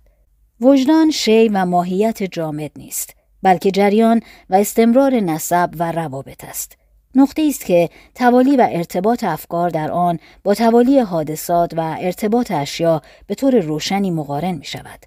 در چنین لحظاتی خود حقیقت در فکر متجلی می شود نه زواهر و پدیده های آن. زیرا در پشت سر زواهر و پدیده ها حقیقتی وجود ندارد. برای وصول به روح حاجتی نیست که تجربیات را کنار بگذاریم. روح فقط مجموع حیات ذهنی ماست. همچنان که اشیاء خارجی مجموع پدیده هاست و مطلق منسوجی است از نسب و روابط جهان. این عشق به امور مستقیم و واقعی و فعلی جیمز را به پرگماتیسم رهنمون شد.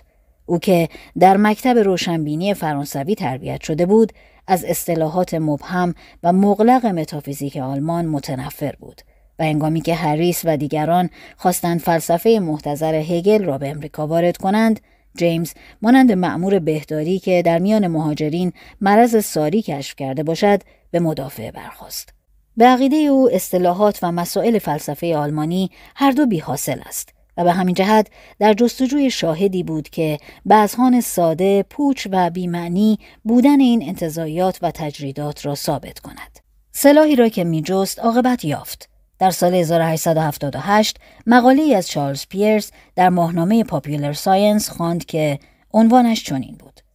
چگونه افکار خود را واضح و روشن سازیم. پیرس می گفت برای یافتن معنی یک عقیده و تصور باید نتایج عملی آن را سنجید. و الا بحث درباره آن به جایی نخواهد رسید و مطمئنا بی خواهد بود. این برای جیمز راهنمایی بود که از مطابقت آن خوشحال گردید. مسائل و عقاید فلسفه مابد و طبیعی را تحت این محک درآورد و آنها را چنان تجزیه کرد که گویی یک جریان برق ناگهانی به ترکیبات شیمی برخورد و آن را به اجزای اصلی خود برگرداند. مسائلی که بر آنها معنی و مفهومی مترتب بود چنان وضوح و روشنی کسب کرد که گفتی سایه های قار افلاتون بر اثر نور تابناک آفتاب نیمروز به موجودات حقیقی مبدل شدند. این آزمایش ساده قدیمی جیمز را به تعریف جدیدی درباره حقیقت رهنمون گردید. سابقا حقیقت را مانند زیبایی و خیر امری عینی می‌دانستند. حال اگر بگوییم حقیقت نیز مانند جمال و خیر امری نسبی است که بسته به حکم و مختزیات و احتیاجات انسانی می باشد چه می شود؟ قوانین طبیعی را حقایق عینی و ابدی لایتغییر می دانستند. اسپینوزا ماهیت واقعی فلسفه خود را بر این قوانین استوار کرد. حال اگر بگوییم این حقایق فقط دستبندی و ترتیب آزمایش هایی می باشند که در عمل به نتیجه رسیده است چه خواهد شد؟ یعنی بگوییم که این قوانین رونوشت امور خارجی نیست بلکه محاسبات صحیحی از نتایج خاص است. حقیقت ارزش نقدی یک فکر و تصور است. او می‌گوید حقیقت فقط وسیله است برای تفکر ما همچنان که درست وسیله است برای اعمال ما. وسیله است با ملاحظه تمام جهات و صور. زیرا آنچه در ابتدا به عنوان وسیله و طریق به نظر می رسد همه در عمل مفید و قابل اجرا نیست. حقیقت نوعی از خیر و خوبی است و نه چنان که می‌گویند مقوله جدا از خیر و همگام با آن. حقیقت نام آن چیزی است که در طریق اعتقاد خوبی آن ثابت شود. حقیقت حادثه است که برای تصور و عقیده رخ می‌دهد. حقیقت عبارت از تحقق است. پراگماتیسم به جای آنکه مبدع اصل فکر و عقیده را بپرسد از نتایج و ثمرات آن جویا می شود آن لحن کلام را برمیگرداند و از عواقب و نتایج سوال می کند. پراگماتیسم عبارت است از صرف نظر از اصول و مقولات و مبادی که ضروری محسوب می شد و عطف نظر به عواقب و ثمرات و فواید. فلسفه اسکولاستیسم می گفت ماه و شی و خود را در سؤال ماهیات و هلیات گم می کرد. داروینیسم می پرسید این شی از کجا آمده است و اصلش چیست؟ و خود را در توده ابری گیج و گم می ساخت.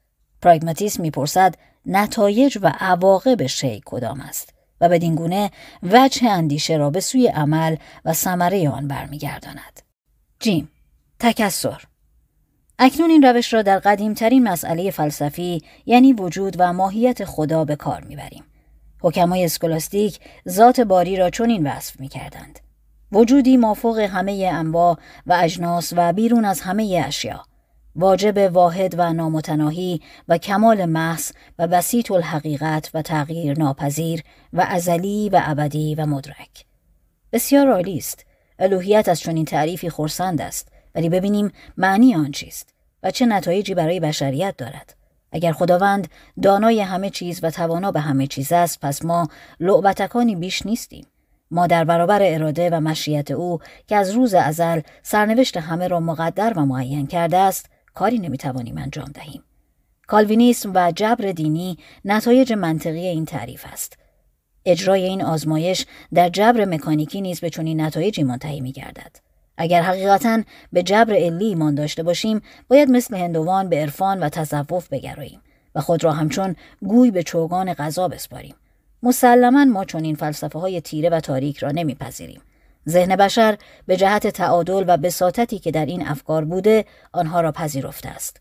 ولی این گونه مطالب را نمی‌شناسد و آن را دور انداخته میگذرد. در هر فلسفه می توان همه جنبه های آن را نادیده گرفت. مگر دو جنبه که موجب می شود چون این فلسفه مورد قبول همگان واقع نگردد. اولا نباید اصول اساسی و قطعی آن با گرامیترین آرزوها و امیدهای ما مخالف باشد. ثانیا عیبی که بدتر از مخالفت و عدم توافق با آرزوهای ماست این است که مقاومت امیال ما را از میان ببرد. فلسفه ای که اصول آن با قوای باطنی ما ناسازگار باشد و تطابق و تناسب آن را با امور عالم منکر گردد و بخواهد به یک ضربه موجبات آن را از میان ببرد باز ناروایی آن از بدبینی کمتر است. به همین جهت است که ماتریالیسم هیچ وقت قبول عمومی نیافته است. پس مردود یا مقبول بودن فلسفه ای در نظر عامه بسته به مطابقت آن با احتیاجات و تبایع آنهاست. نه مطابقت آن با حقیقت عینی و خارجی مردم نمی‌پرسند آیا این امر منطقی است بلکه می‌پرسند نتیجه عملی آن در زندگی ما و احتیاجات ما کدام است استدلالات له و علیه می‌تواند در توضیح و تشریح مطلب کمک کند ولی چیزی را ثابت نمی‌سازد منطق یا مواعظ و خطوب هرگز قانع کننده نیست شبنم شامگاهی در روح من عمیقتر نفوذ می کند. اکنون فلسفه ها و ادیان را از نو می آزمایم. آنها را در اتاق مطالعه می توان ثابت کرد.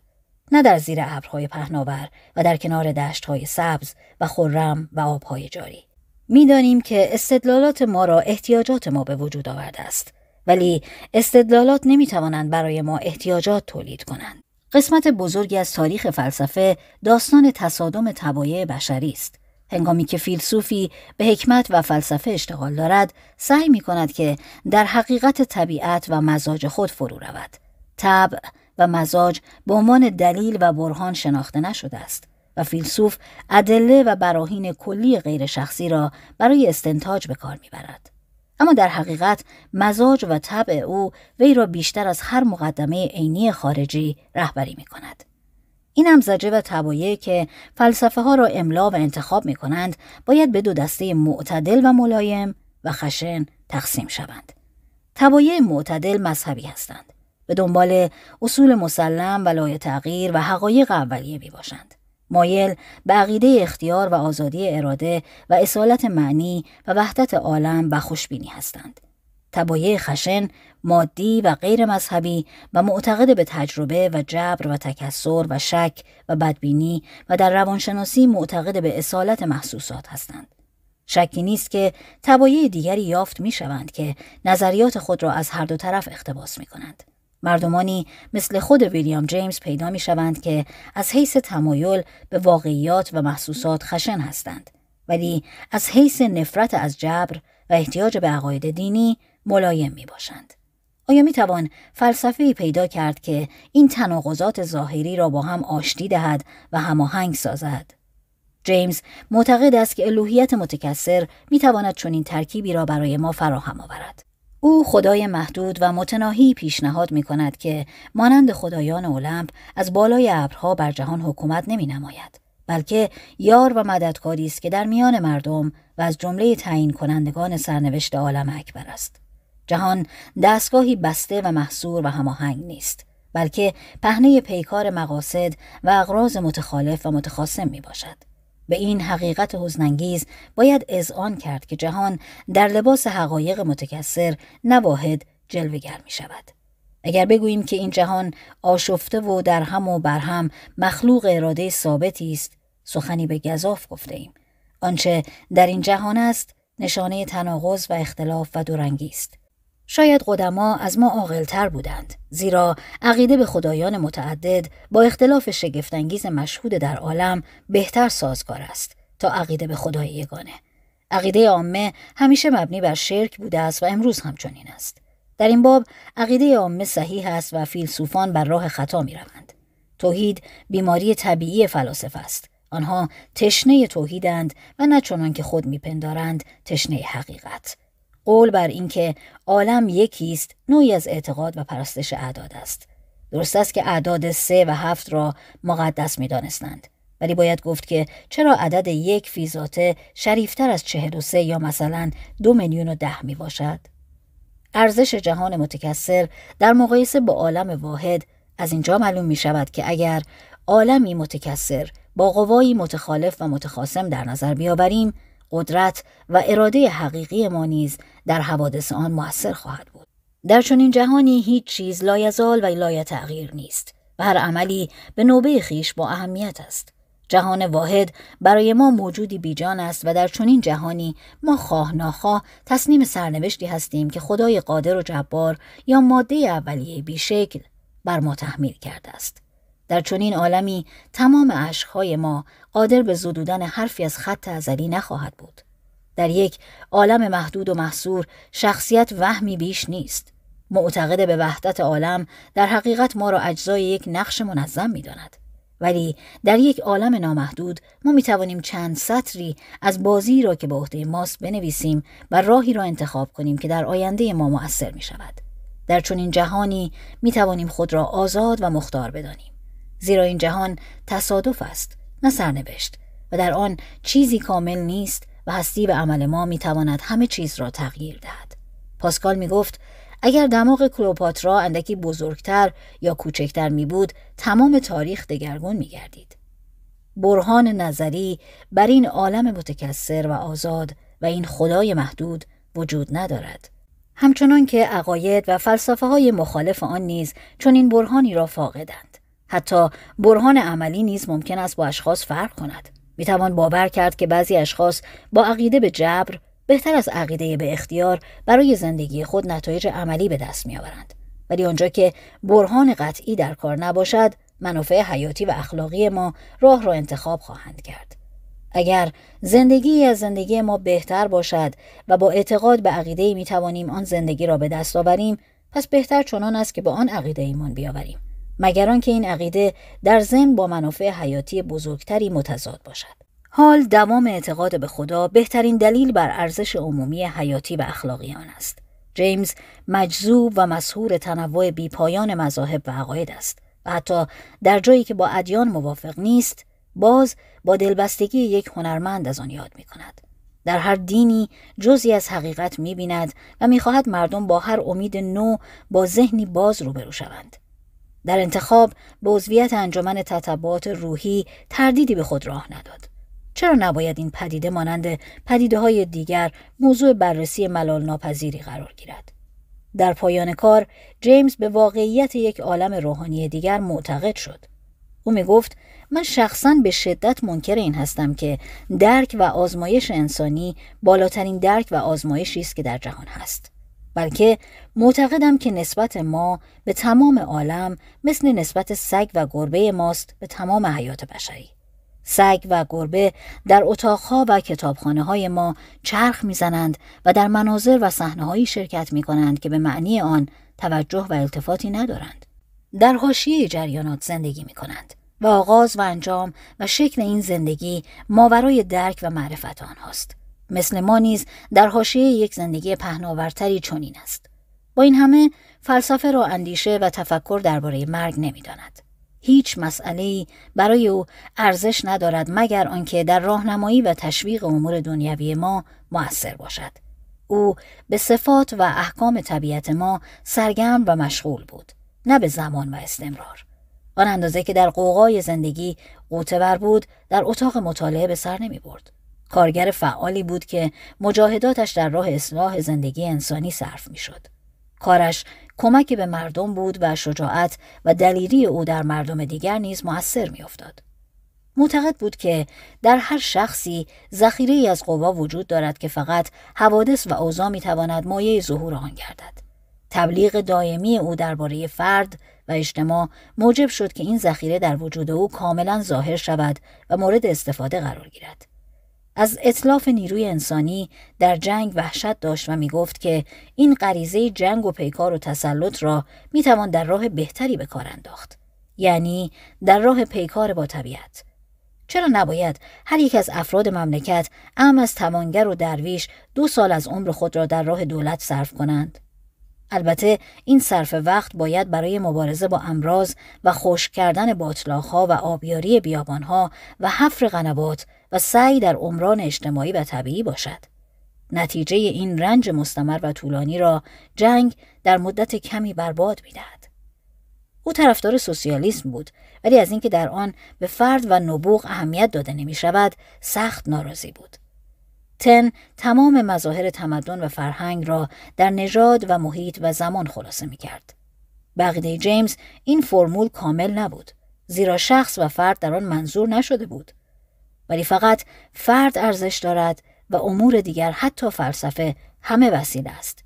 بدین ترتیب از یک سو نیازمند دولتی هستیم که خود را خادم و امین منافع افراد و اشخاص بداند و از سوی دیگر خواهان فلسفه و عقیده هستیم که جهان را عرصه حوادث و ماجراها بداند نه یک نقشه منظم و مرتب.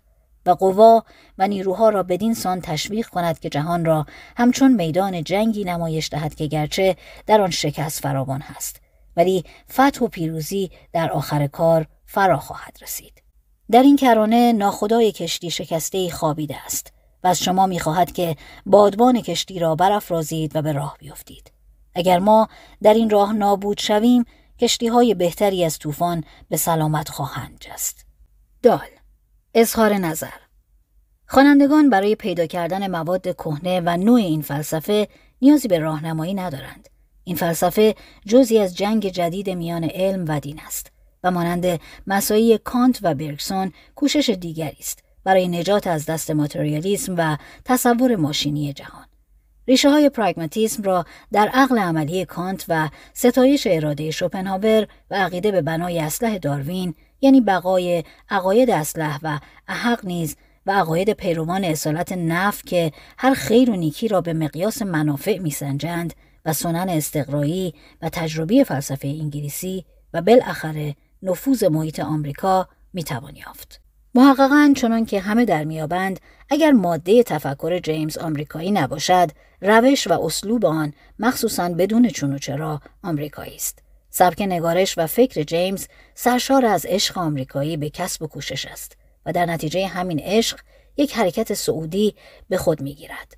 هانیکر آن را فلسفه برای عموم مینامد و در حقیقت چیزی از ذوق مردم بازاری در آن موجود است. جیمز از خدا مانند متایی سخن می‌گوید که می‌توان را به وسیله اعلانهای خوشبینی آور به خریداران مادی مسلک فروخت. و ایمان و دین را به ما چنان توصیه می کند که کسی سرمایه ای را به مدتی طویل و منافعی کثیر به کار اندازد و در آن جز سود هیچ گونه زیانی آید نشود. فلسفه او عکس العمل آمریکای جوان است در برابر علم و فلسفه مابد و طبیعه اروپایی. این محک نو برای حقیقت در حقیقت چیز تازه نیست و فیلسوف محترم با کمال تواضع آن را نام نوعی بر طریقه کهن می‌خواند. اگر مقصود از این محک نو این است که حقیقت آن چیزی است که از تجربه و آزمایش سالم بیرون آید جواب آن است که البته همینطور است. اگر مقصود از آن این است که محک حقیقت سود شخصی است جواب آن است که البته چنین نیست. نفع شخصی فقط نفع شخصی است. فقط نفی دائمی عمومی موجد حقیقت است. اگر بعضی از پیروان پراگماتیسم بگویند که عقیده‌ای در زمانی صحیح بوده است برای اینکه در آن زمان نافع بوده است گرچه اکنون نفعی ندارد یک مطلب بیمعنی را با اسلوب آلمانه بیان کردند. آن عقیده اشتباه نافع و سودمندی بوده است ولی حقیقت نداشته است. پراگماتیسم وقتی صحیح است که مطلبی پیش پا افتاده باشد. مزالک مقصود جیمز آن بوده است که آینه فلسفه را از گرد و غبار جلا دهد. او می‌خواست روش کهن انگلیسی را درباره نظریه و ایدولوژی به راهی نو بیاندازد. آنجا که می‌خواست وجهه فلسفه را به سوی امور ضروری و عینی برگرداند در راه بیکن قدم می‌زد. جیمز را باید به خاطر این رئالیسم نو و این تأکید روش تجربی به خاطر داشت. نه برای نظریه او درباره حقیقت و واقع. شاید او را بیشتر مانند یک روانشناس تقدیر و تعظیم کنند نه مانند یک فیلسوف او می‌دانست که راه حل جدیدی برای مسائل کهن پیدا نکرده است و به سراحت معترف بود که فقط حدس و ایمان دیگری عرضه داشته است. پس از مرگش بر روی میز او نامه یافتند که در آن آخرین و شاید برجسته ترین جملات او نوشته شده بود. نتیجه و پایانی وجود ندارد. چه نتیجه است که می توانیم از آن نتیجه بگیریم؟ نمی‌توان از آینده سخنی گفت و نه پندی هست که بتوان آن را کار بست. خدا حافظ سه. جان دیوی الف. تربیت اساساً پراگماتیسم فلسفه کاملا آمریکایی نبود و روح قسمت اعظم آمریکا را که در جنوب و غرب ایالات نیو انگلند قرار دارند در بر نداشت یک فلسفه عالی اخلاقی بود که از روح مسلک پیوریتانیک صاحب آن خبر می‌داد. در پاورقی آمده است که پیوریتانیک مسلک ظاهری معتقدین به ظواهر الفاظ انجیل و مجازاً کسی که سخت پایبند اصول باشد است. از یک طرف از نتایج عملی و واقعی سخن می گفت و از سوی دیگر به سرعت آرزو و امید به آسمان ها پرواز می کرد. با یک عکس عمل صحیح بر ضد فلسفه مابد و طبیعی و بحث معرفت قیام کرد و انتظار می رفت که از فلسفه طبیعی و اجتماعی بحث کند. ولی او به دفاع از احترام معنوی تمام عقاید و ادیان برخواست.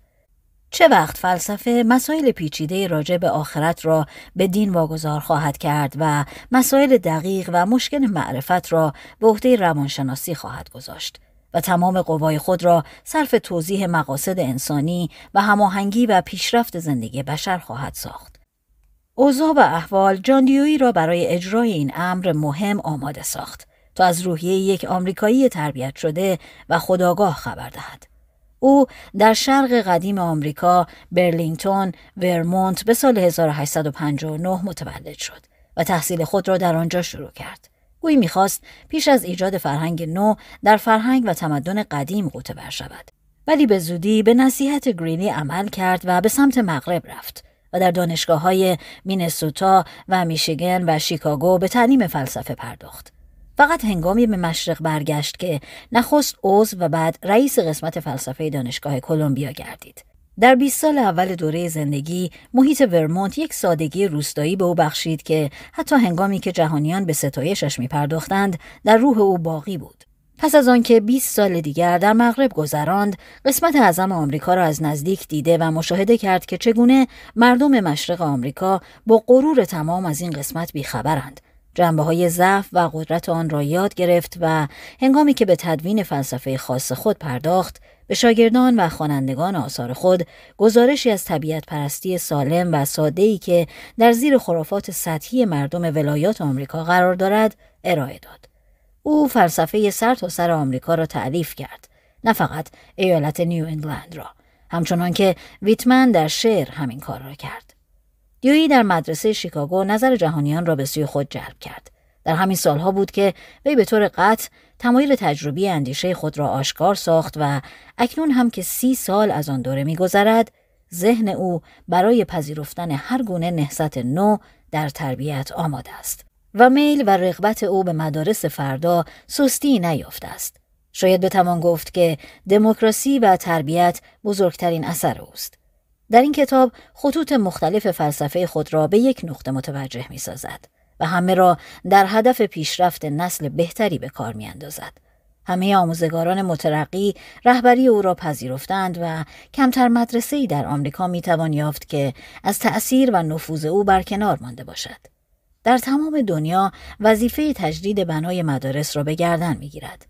دو سال در چین به سر برد تا به آموزگاران آنجا راه اصلاح تربیت را نشان دهد و برای دولت ترکیه درباره تجدید تشکیلات مدارس ملی آن دولت گزارشی تهیه کرد.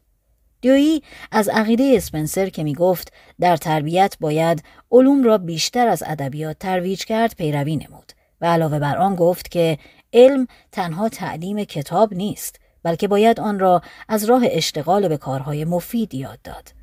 تعلیم آزاد را چندان نمیپسندید. این اصطلاح درباره فرهنگ و معرفت شخص آزاد استعمال می شود. یعنی شخصی که هرگز کار نکرده است. طبیعی است که چون این تربیتی شایسته طبقه بیکار اشراف است. نه زندگی صنعتی و دموکراسی. اکنون که همه در محیط صنعتی اروپا و آمریکا بار آمده ایم، دروسی را که باید یاد بگیریم نباید از راه کتاب باشد، بلکه باید از راه کار و اشتغال به دست آید. هدف فرهنگ اسکولاستیک تعظیم و پرستش مردان بزرگ بود ولی همکاری و تعاون در مشاغل به دموکراسی رهنمایی می کند. در اجتماعات صنعتی باید مدارس نمونه کوچکی از اجتماع باشد و در آن نظام و فنون ضروری برای نظم اقتصادی و اجتماعی را باید از راه عمل و تجربه تلخ یاد داد. بالاخره هدف تربیت باید نه تنها آمادگی کودک برای رشد و بلوغ باشد بلکه باید هدف و مقصود آن پیشرفت و توسعه مستمر ذهن و روشن ساختن دائمی راه زندگی گردد. به یک معنی مدارس فقط می توانند اسباب و ادوات ضروری پیشرفت ذهنی ما را تهیه کنند. بقیه مربوط به خودمان است. و بسته به طرز به کار بستن تجربیات ماست. تربیت حقیقی بعد از مدرسه شروع می شود و دلیلی نداریم که تا هنگام فرارسیدن مرگ آن را متوقف سازیم. ب. صور ذهنی همچون وسیله‌ای برای مطابقت فرد با محیط. صفت بارز و مشخص دیویی آن است که وی نظریه تطور را به تمام و کمال پذیرفته است. بقیده او روح نیز مانند جسم در مبارزه برای حیات از مراحل پست به درجات بالاتر تحول یافته است. در هر بحث و مسئله از داروینیسم شروع می کند.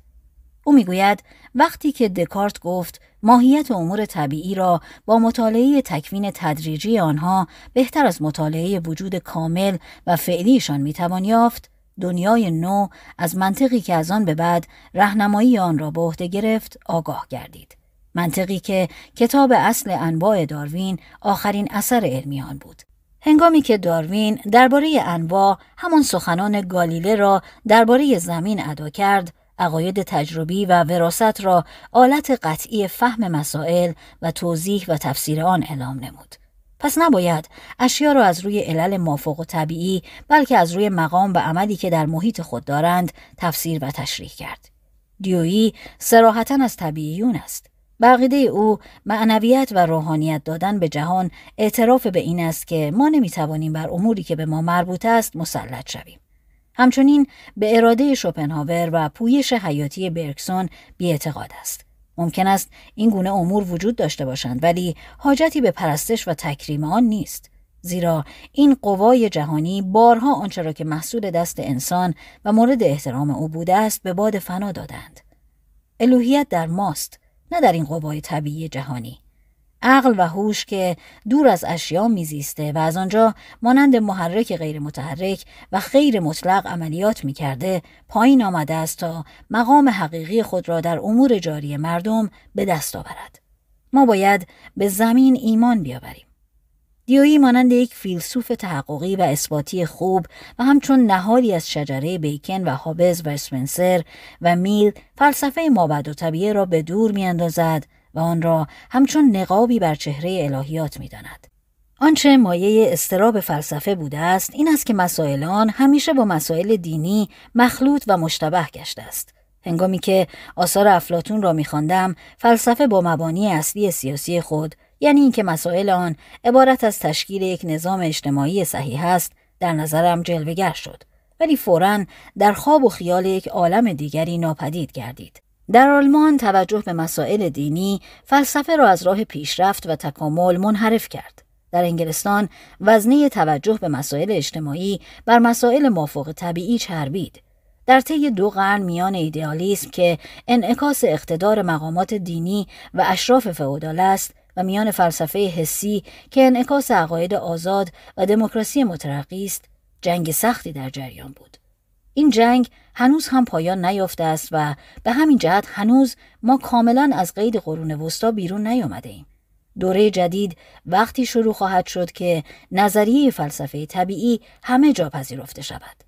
معنی این سخن آن نیست که روح و ذهن را به ماده برگردانیم بلکه آن است که روح و حیات را نه با عبارات فلسفه الهی بلکه با اصطلاحات علم زیست شناسی توجیه کنیم و آن را مانند عضو یا موجود زندهی بدانیم که در محیطی واقع است و از آن محیط متأثر می شود و بر آن اثر می کند. نباید در حالات و وجوه وجدان مطالعه کنیم بلکه باید به تحقیق وجوه انعکاسات بپردازیم. مغز بیش از همه عضوی است برای انجام دادن عملی نه عامل برای فهم و درک عالم فکر آلتی است برای انتباق با محیط و عضوی است مانند پا و دست و دندان تصورات ارتباطات حاصله و آزمایشهایی برای مطابقت است ولی این انتباق انفعالی نیست و نیز انتباق ساده‌ای که اسپنسر می گفت نمی باشد. انتباق کامل با محیط مرگ است. در هر عکس عملی نقطه اساسی عبارت از میل تسلط بر محیط است. به این معنی که مسئله فلسفه این نیست که چگونه دنیای خارج را بشناسیم بلکه عبارت است از اینکه چگونه بر آن مسلط شویم و چگونه آن را از نو بسازیم و در راه چه مقصودی به کار بریم. فلسفه تحلیل محسوسات و مدرکات نیست زیرا این وظیفه روانشناسی است بلکه ترکیب و هماهنگی علم و میل است. برای آگاهی از فکر باید رشد آن را در حالات خاصی تحت مراقبت درآوریم. به نظر ما استدلال با مقدمتین شروع نمی شود بلکه از مشکلات آغاز می گردد. پس از آن فرضیه‌ای درست می کند که به نتیجه منتهی می شود و برای همین نتیجه به جستجوی مقدمتین می پردازد. بالاخره نتیجه را به محک مشاهده و تجربه می آزماید. نخستین صفت مشخص تفکر مقابله با حقایق و تفتیش دقیق و بررسی کامل آن است. در این عقاید جایی برای عرفان و تصوف یافت نمی شود. همچنین تفکر امری اجتماعی است. تنها مربوط به اوضاع خاص نیست بلکه به محیط فرهنگی نیز بستگی دارد. شخص و فرد بیشتر محصول اجتماع است تا اجتماع محصول فرد. هر کودکی که به دنیا می آید شبکه وسیعی از عادات و اخلاق و سنن و قراردادهای اجتماعی و زبان و غیره او را احاطه می کند. تا او را بر طبق تصور و نمونه مردمی که در میان آنها متولد شده است بار بیاورد. عمل این توارث اجتماعی چنان سریع و دقیق است که گاهی آن را با وراست حیاتی و طبیعی اشتباه می کنند. حتی اسپنسر تصور می کرد که مقولات کانت یا طرق و صور تفکر فطری هستند. در صورتی که به احتمال قوی این امور فقط نتیجه انتقال اجتماعی طرق ذهنی از بزرگان به کودکان می باشد. به طور کلی درباره عمل و نقش غریزه مبالغه شده است و اهمیت تربیت اولیه را چنان که باید در نظر نگرفتند. تربیت اجتماعی قوی ترین قرایز از قبیل غریزه جنسی و جنگجویی را به طور قابل ملاحظه‌ای تحت اختیار درآورده است و دلیلی نیست که قرایز دیگر از قبیل غریزه کسب و تسلط را نتوان از راه تربیت اجتماعی اصلاح کرد. ما باید این عقیده را که طبیعت انسانی تغییر ناپذیر و محیط او بسیار توانا و نیرومند است فراموش کنیم. برای تغییر و پیشرفت حد معین معلومی نیست و شاید امری غیر ممکن وجود نداشته باشد و فقط فکر ماست که بعضی امور را محال و غیر ممکن قلمداد می کند. جیم علم و سیاست آنچه بیش از همه مورد نظر و احترام دیویی است و آن را عالیترین امور می‌داند تکامل است تا آنجا که این مفهوم نسبی ولی خاص را به جای خیر مطلق پایه و مقیاس نظریات اخلاقی خود قرار می دهد. او می‌گوید کمال هدف نهایی و مقصد حیات نمی باشد بلکه قایت و غرض از زندگی پیشرفت و تکامل و تصویه دائمی است شخص بد آن است که با صرف نظر از فضایل و نیکیهایش از تکامل و پیشرفت باز ماند و رو به فساد و تباهی نهد شخص نیک آن است که با قطع نظر از ناشایستگی های اخلاقی که داشته رو به بهبود نهد. این عقیده موجب می شود که شخص در حکم کردن درباره خیشتن جدی باشد و درباره دیگران از روی مروت و انسانیت حکم کند. معنی نیک بودن آن نیست که شخص مطیع و بیآزار باشد. نیکی بدون مهارت فلج است و فضیلت بدون هوش و خرد نمی‌تواند مایه نجات ما در این جهان گردد. نادانی مایه خوشبختی نیست بلکه سبب فقدان زمیر و مایه بردگی است. فقط هوش و خرد می تواند ما را در تعیین سرنوشت خیش سهیم سازد. آزادی اراده و اختیار نقض قوانین علیت نیست بلکه چراغ معرفتی است که فراراه رفتار و کردار انسانی است. آزادی یک طبیب یا یک مهندس در شغل خود به اندازه بصیرت و تسلطی است که بر فن خیش دارند. اعتماد ما باید بیش از همه بر فکر و اندیشه باشد، نه بر غریزه. در این محیط صنعتی که روز به روز احاطه آن بر ما بیشتر می گردد، چگونه غریزه می تواند ما را از مسائل پیچیده‌ای که گرفتار آن هستیم نجات بخشد؟ در عصر ما علوم طبیعی علوم روحی را عقب سر گذاشته ما به اندازه‌ای بر مکانیسم طبیعی مسلط هستیم که می توانیم آن را به نفع خود به کار بیاندازیم ولی از علم به وسایلی که بتواند ارزش‌های ما را در زندگی به مرحله فعل و عمل بیاورد محرومیم و بدین ترتیب ارزشها و استعدادهای ما دستخوش تصادف و عادت و قدرت می باشد. با تسلط روزافزون ما بر طبیعت و توانایی ما در استفاده از آن به نفع انسان تحقق مقاصد اخلاقی و بهره برداری از ارزشهای انسانی رو به سستی و ناپایداری می نهد. گاهی چنان به نظر می رسد که گویی گرفتار تضاد و تناقض شده ایم. هرچه وسایل بیشتر می شود، استفاده که از آن می خواهیم بکنیم از حیث کلیت و تحقق کمتر می گردد. جای شگفت نیست که کارلایل و راسکین به تمدن صنعتی ما نفرین میفرستند و تولستوی ما را به بازگشت به بیابانها می‌خواند ولی تنها راه برای فهم کامل وضع خیش آن است که در نظر بیاوریم این مسئله جزئی از پیشرفت علم و به کار بردن آن در زندگی انسانی است. اخلاق و فلسفه به عشق نخستین خود برمیگردند. یعنی عشق به حکمت که دایه خیر و فضیلت است. این همان اصل سقراطی است که با وسایل خاص متعدد بحث و آزمایش و توده متشکل علوم و با نظارت بر اقداماتی که به وسیله آن صنعت و قانون و تربیت همه در دور مسئله اشتراک مردان و زنان در استعداد وصول به تمام ارزشهای منتظره میچرخند مجهز گشته است. برخلاف بیشتر فلاسفه دیویی طرفدار دموکراسی است. با اینکه بر نقایص آن آگاه است.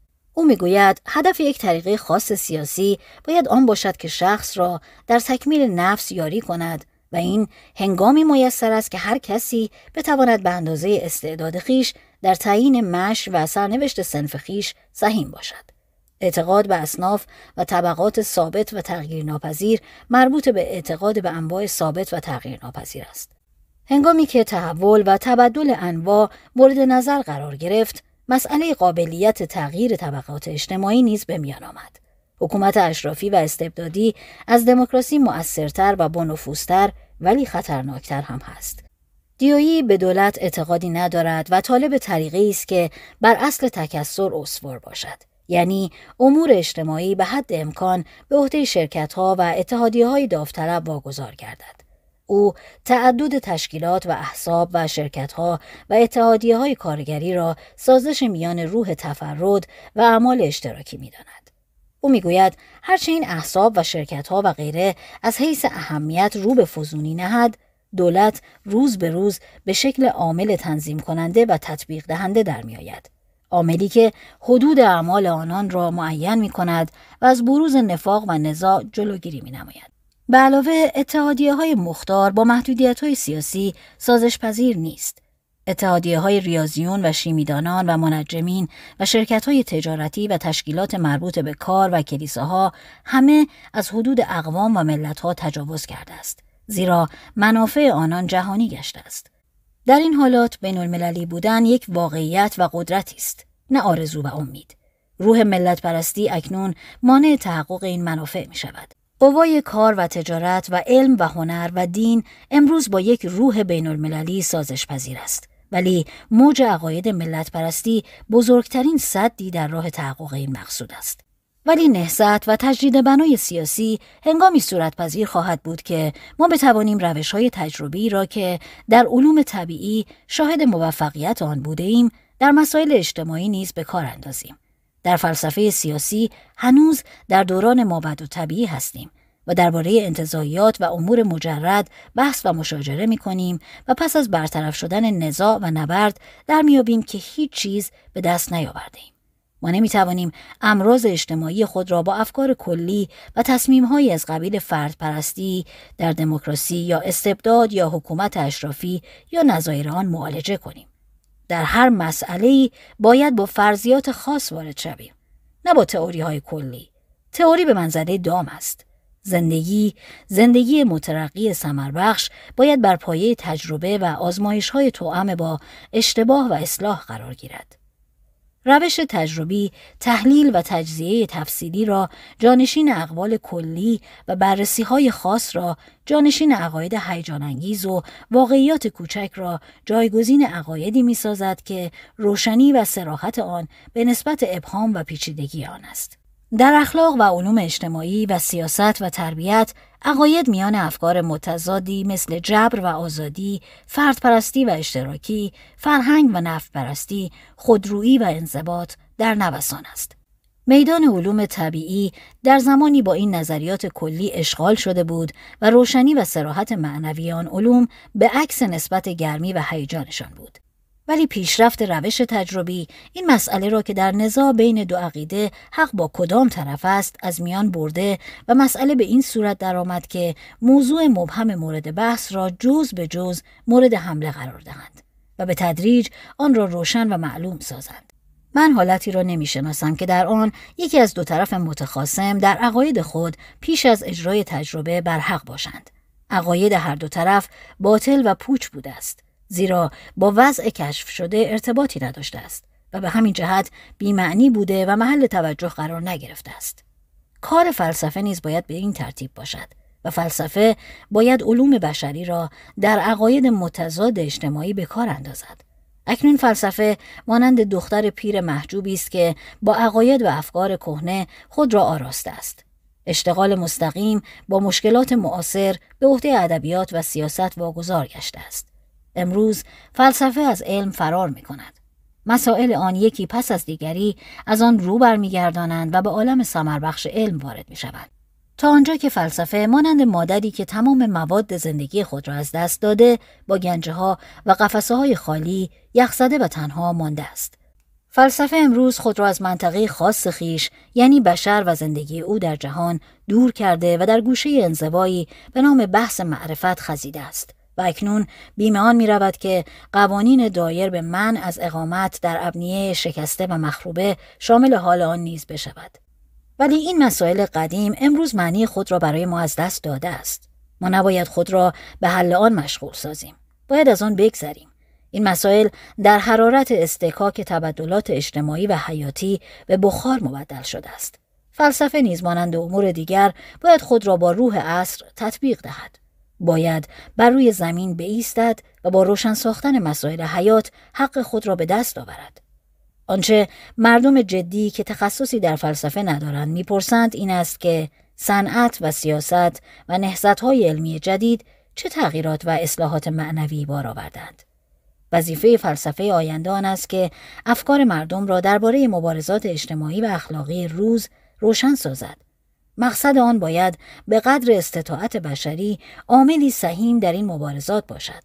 یک نظریه جهانی و دوربین درباره سازش و تطبیق عوامل متضاد حیات عبارت است از فلسفه. چون این فلسفه ای می تواند فلاسفه ای پرورش دهد که شایستگی حکومت و سلطنت داشته باشند. خاتمه اگر خود خوانندگان بخواهند این سه فلسفه را تلخیص کنند ما را در عدم رعایت ترتیب زمانی و مقدم ساختن ذکر سانتایانا بر ویلیام جیمز و دیویی محق خواهند دانست. با نظر اجمالی به صفحات گذشته روشن خواهد شد که بلیغترین و دقیقترین متفکرین زنده ما تقریبا به طور کامل به سنن فرهنگی اروپا تعلق دارند. و نیز واضح خواهد گردید که ویلیام جیمز با آنکه از بسیاری جهات به این سنن وابسته است دست کم روح آمریکای شرقی را در فکر خیش و روش همه آمریکا را در سبک خیش داخل کرده است. و جاندیویی که محصول شرق و غرب آمریکاست به طبع دموکراسی و واقع بینی قوم خود جامعه فلسفی پوشانده است. مسلم است که ارتباط سابق ما با فرهنگ اروپایی روز به روز در کاهش است و ما تازه شروع کرده ایم که به طریقه خاص خود در فلسفه و ادب و علم کار کنیم. ما فقط شروع کرده ایم. زیرا ما هنوز جوانیم و نمی‌توانیم کاملا بدون یاری اجداد اروپایی خیش به راه بیفتیم. اما اگر هنوز برای ما عبور از مرحله فعلی خود دشوار می نماید و اگر گاهی سطحی بودن و دهاتی منشی و تنگی دایره نظر و تسامح ناپخته و شدت عمل محجوبانه ما در برابر نوخواهی و آزمایش از جرأت ما میکاهد باید به خاطر داشته باشید که میان تشکل قوم انگلیس و ظهور شکسپیر 800 سال طول کشید و ظهور ملت فرانسه تا ظهور مونتنی 800 سال فاصله لازم شد. ما از اروپا بیرون آمدیم و به جای روح هنری و فکری آن ابتکار فردی و کسب و کوشش را با خود به آمریکا آوردیم. قوای خود را در از میان بردن جنگل های انبوه و جستجوی ثروت های زیرزمینی صرف کردیم و وقتی برای توسعه ادبیات خاص و فلسفه پخته و بالغ نداشتیم. ولی در عوض توانگر شدیم و توانگری مقدمه ظهور هنر است. در ممالکی که قرنها کوشش جسمانی راه را برای فراغت و تفنن آماده کرده است، فرهنگ به طور طبیعی ظاهر شده است. همچنان که از یک خاک شخم زده و آبیاری شده گیاه و نبات به خوبی و فراوانی می روید. نخست آنچه مورد نیاز است توانگری است. هر قومی نیز پیش از آنکه به فکر فلسفه بیفتد باید زندگی خود را تأمین کند. شکی نیست که ما زودتر از آنچه برای اقوام دیگر لازم بوده است پیشرفت و رشد کرده ایم و استراب روحی ما نتیجه سرعت پیشرفت ماست. ما مانند جوانانی هستیم که مدتی بر اثر بلوغ تعادل خود را از دست می دهند.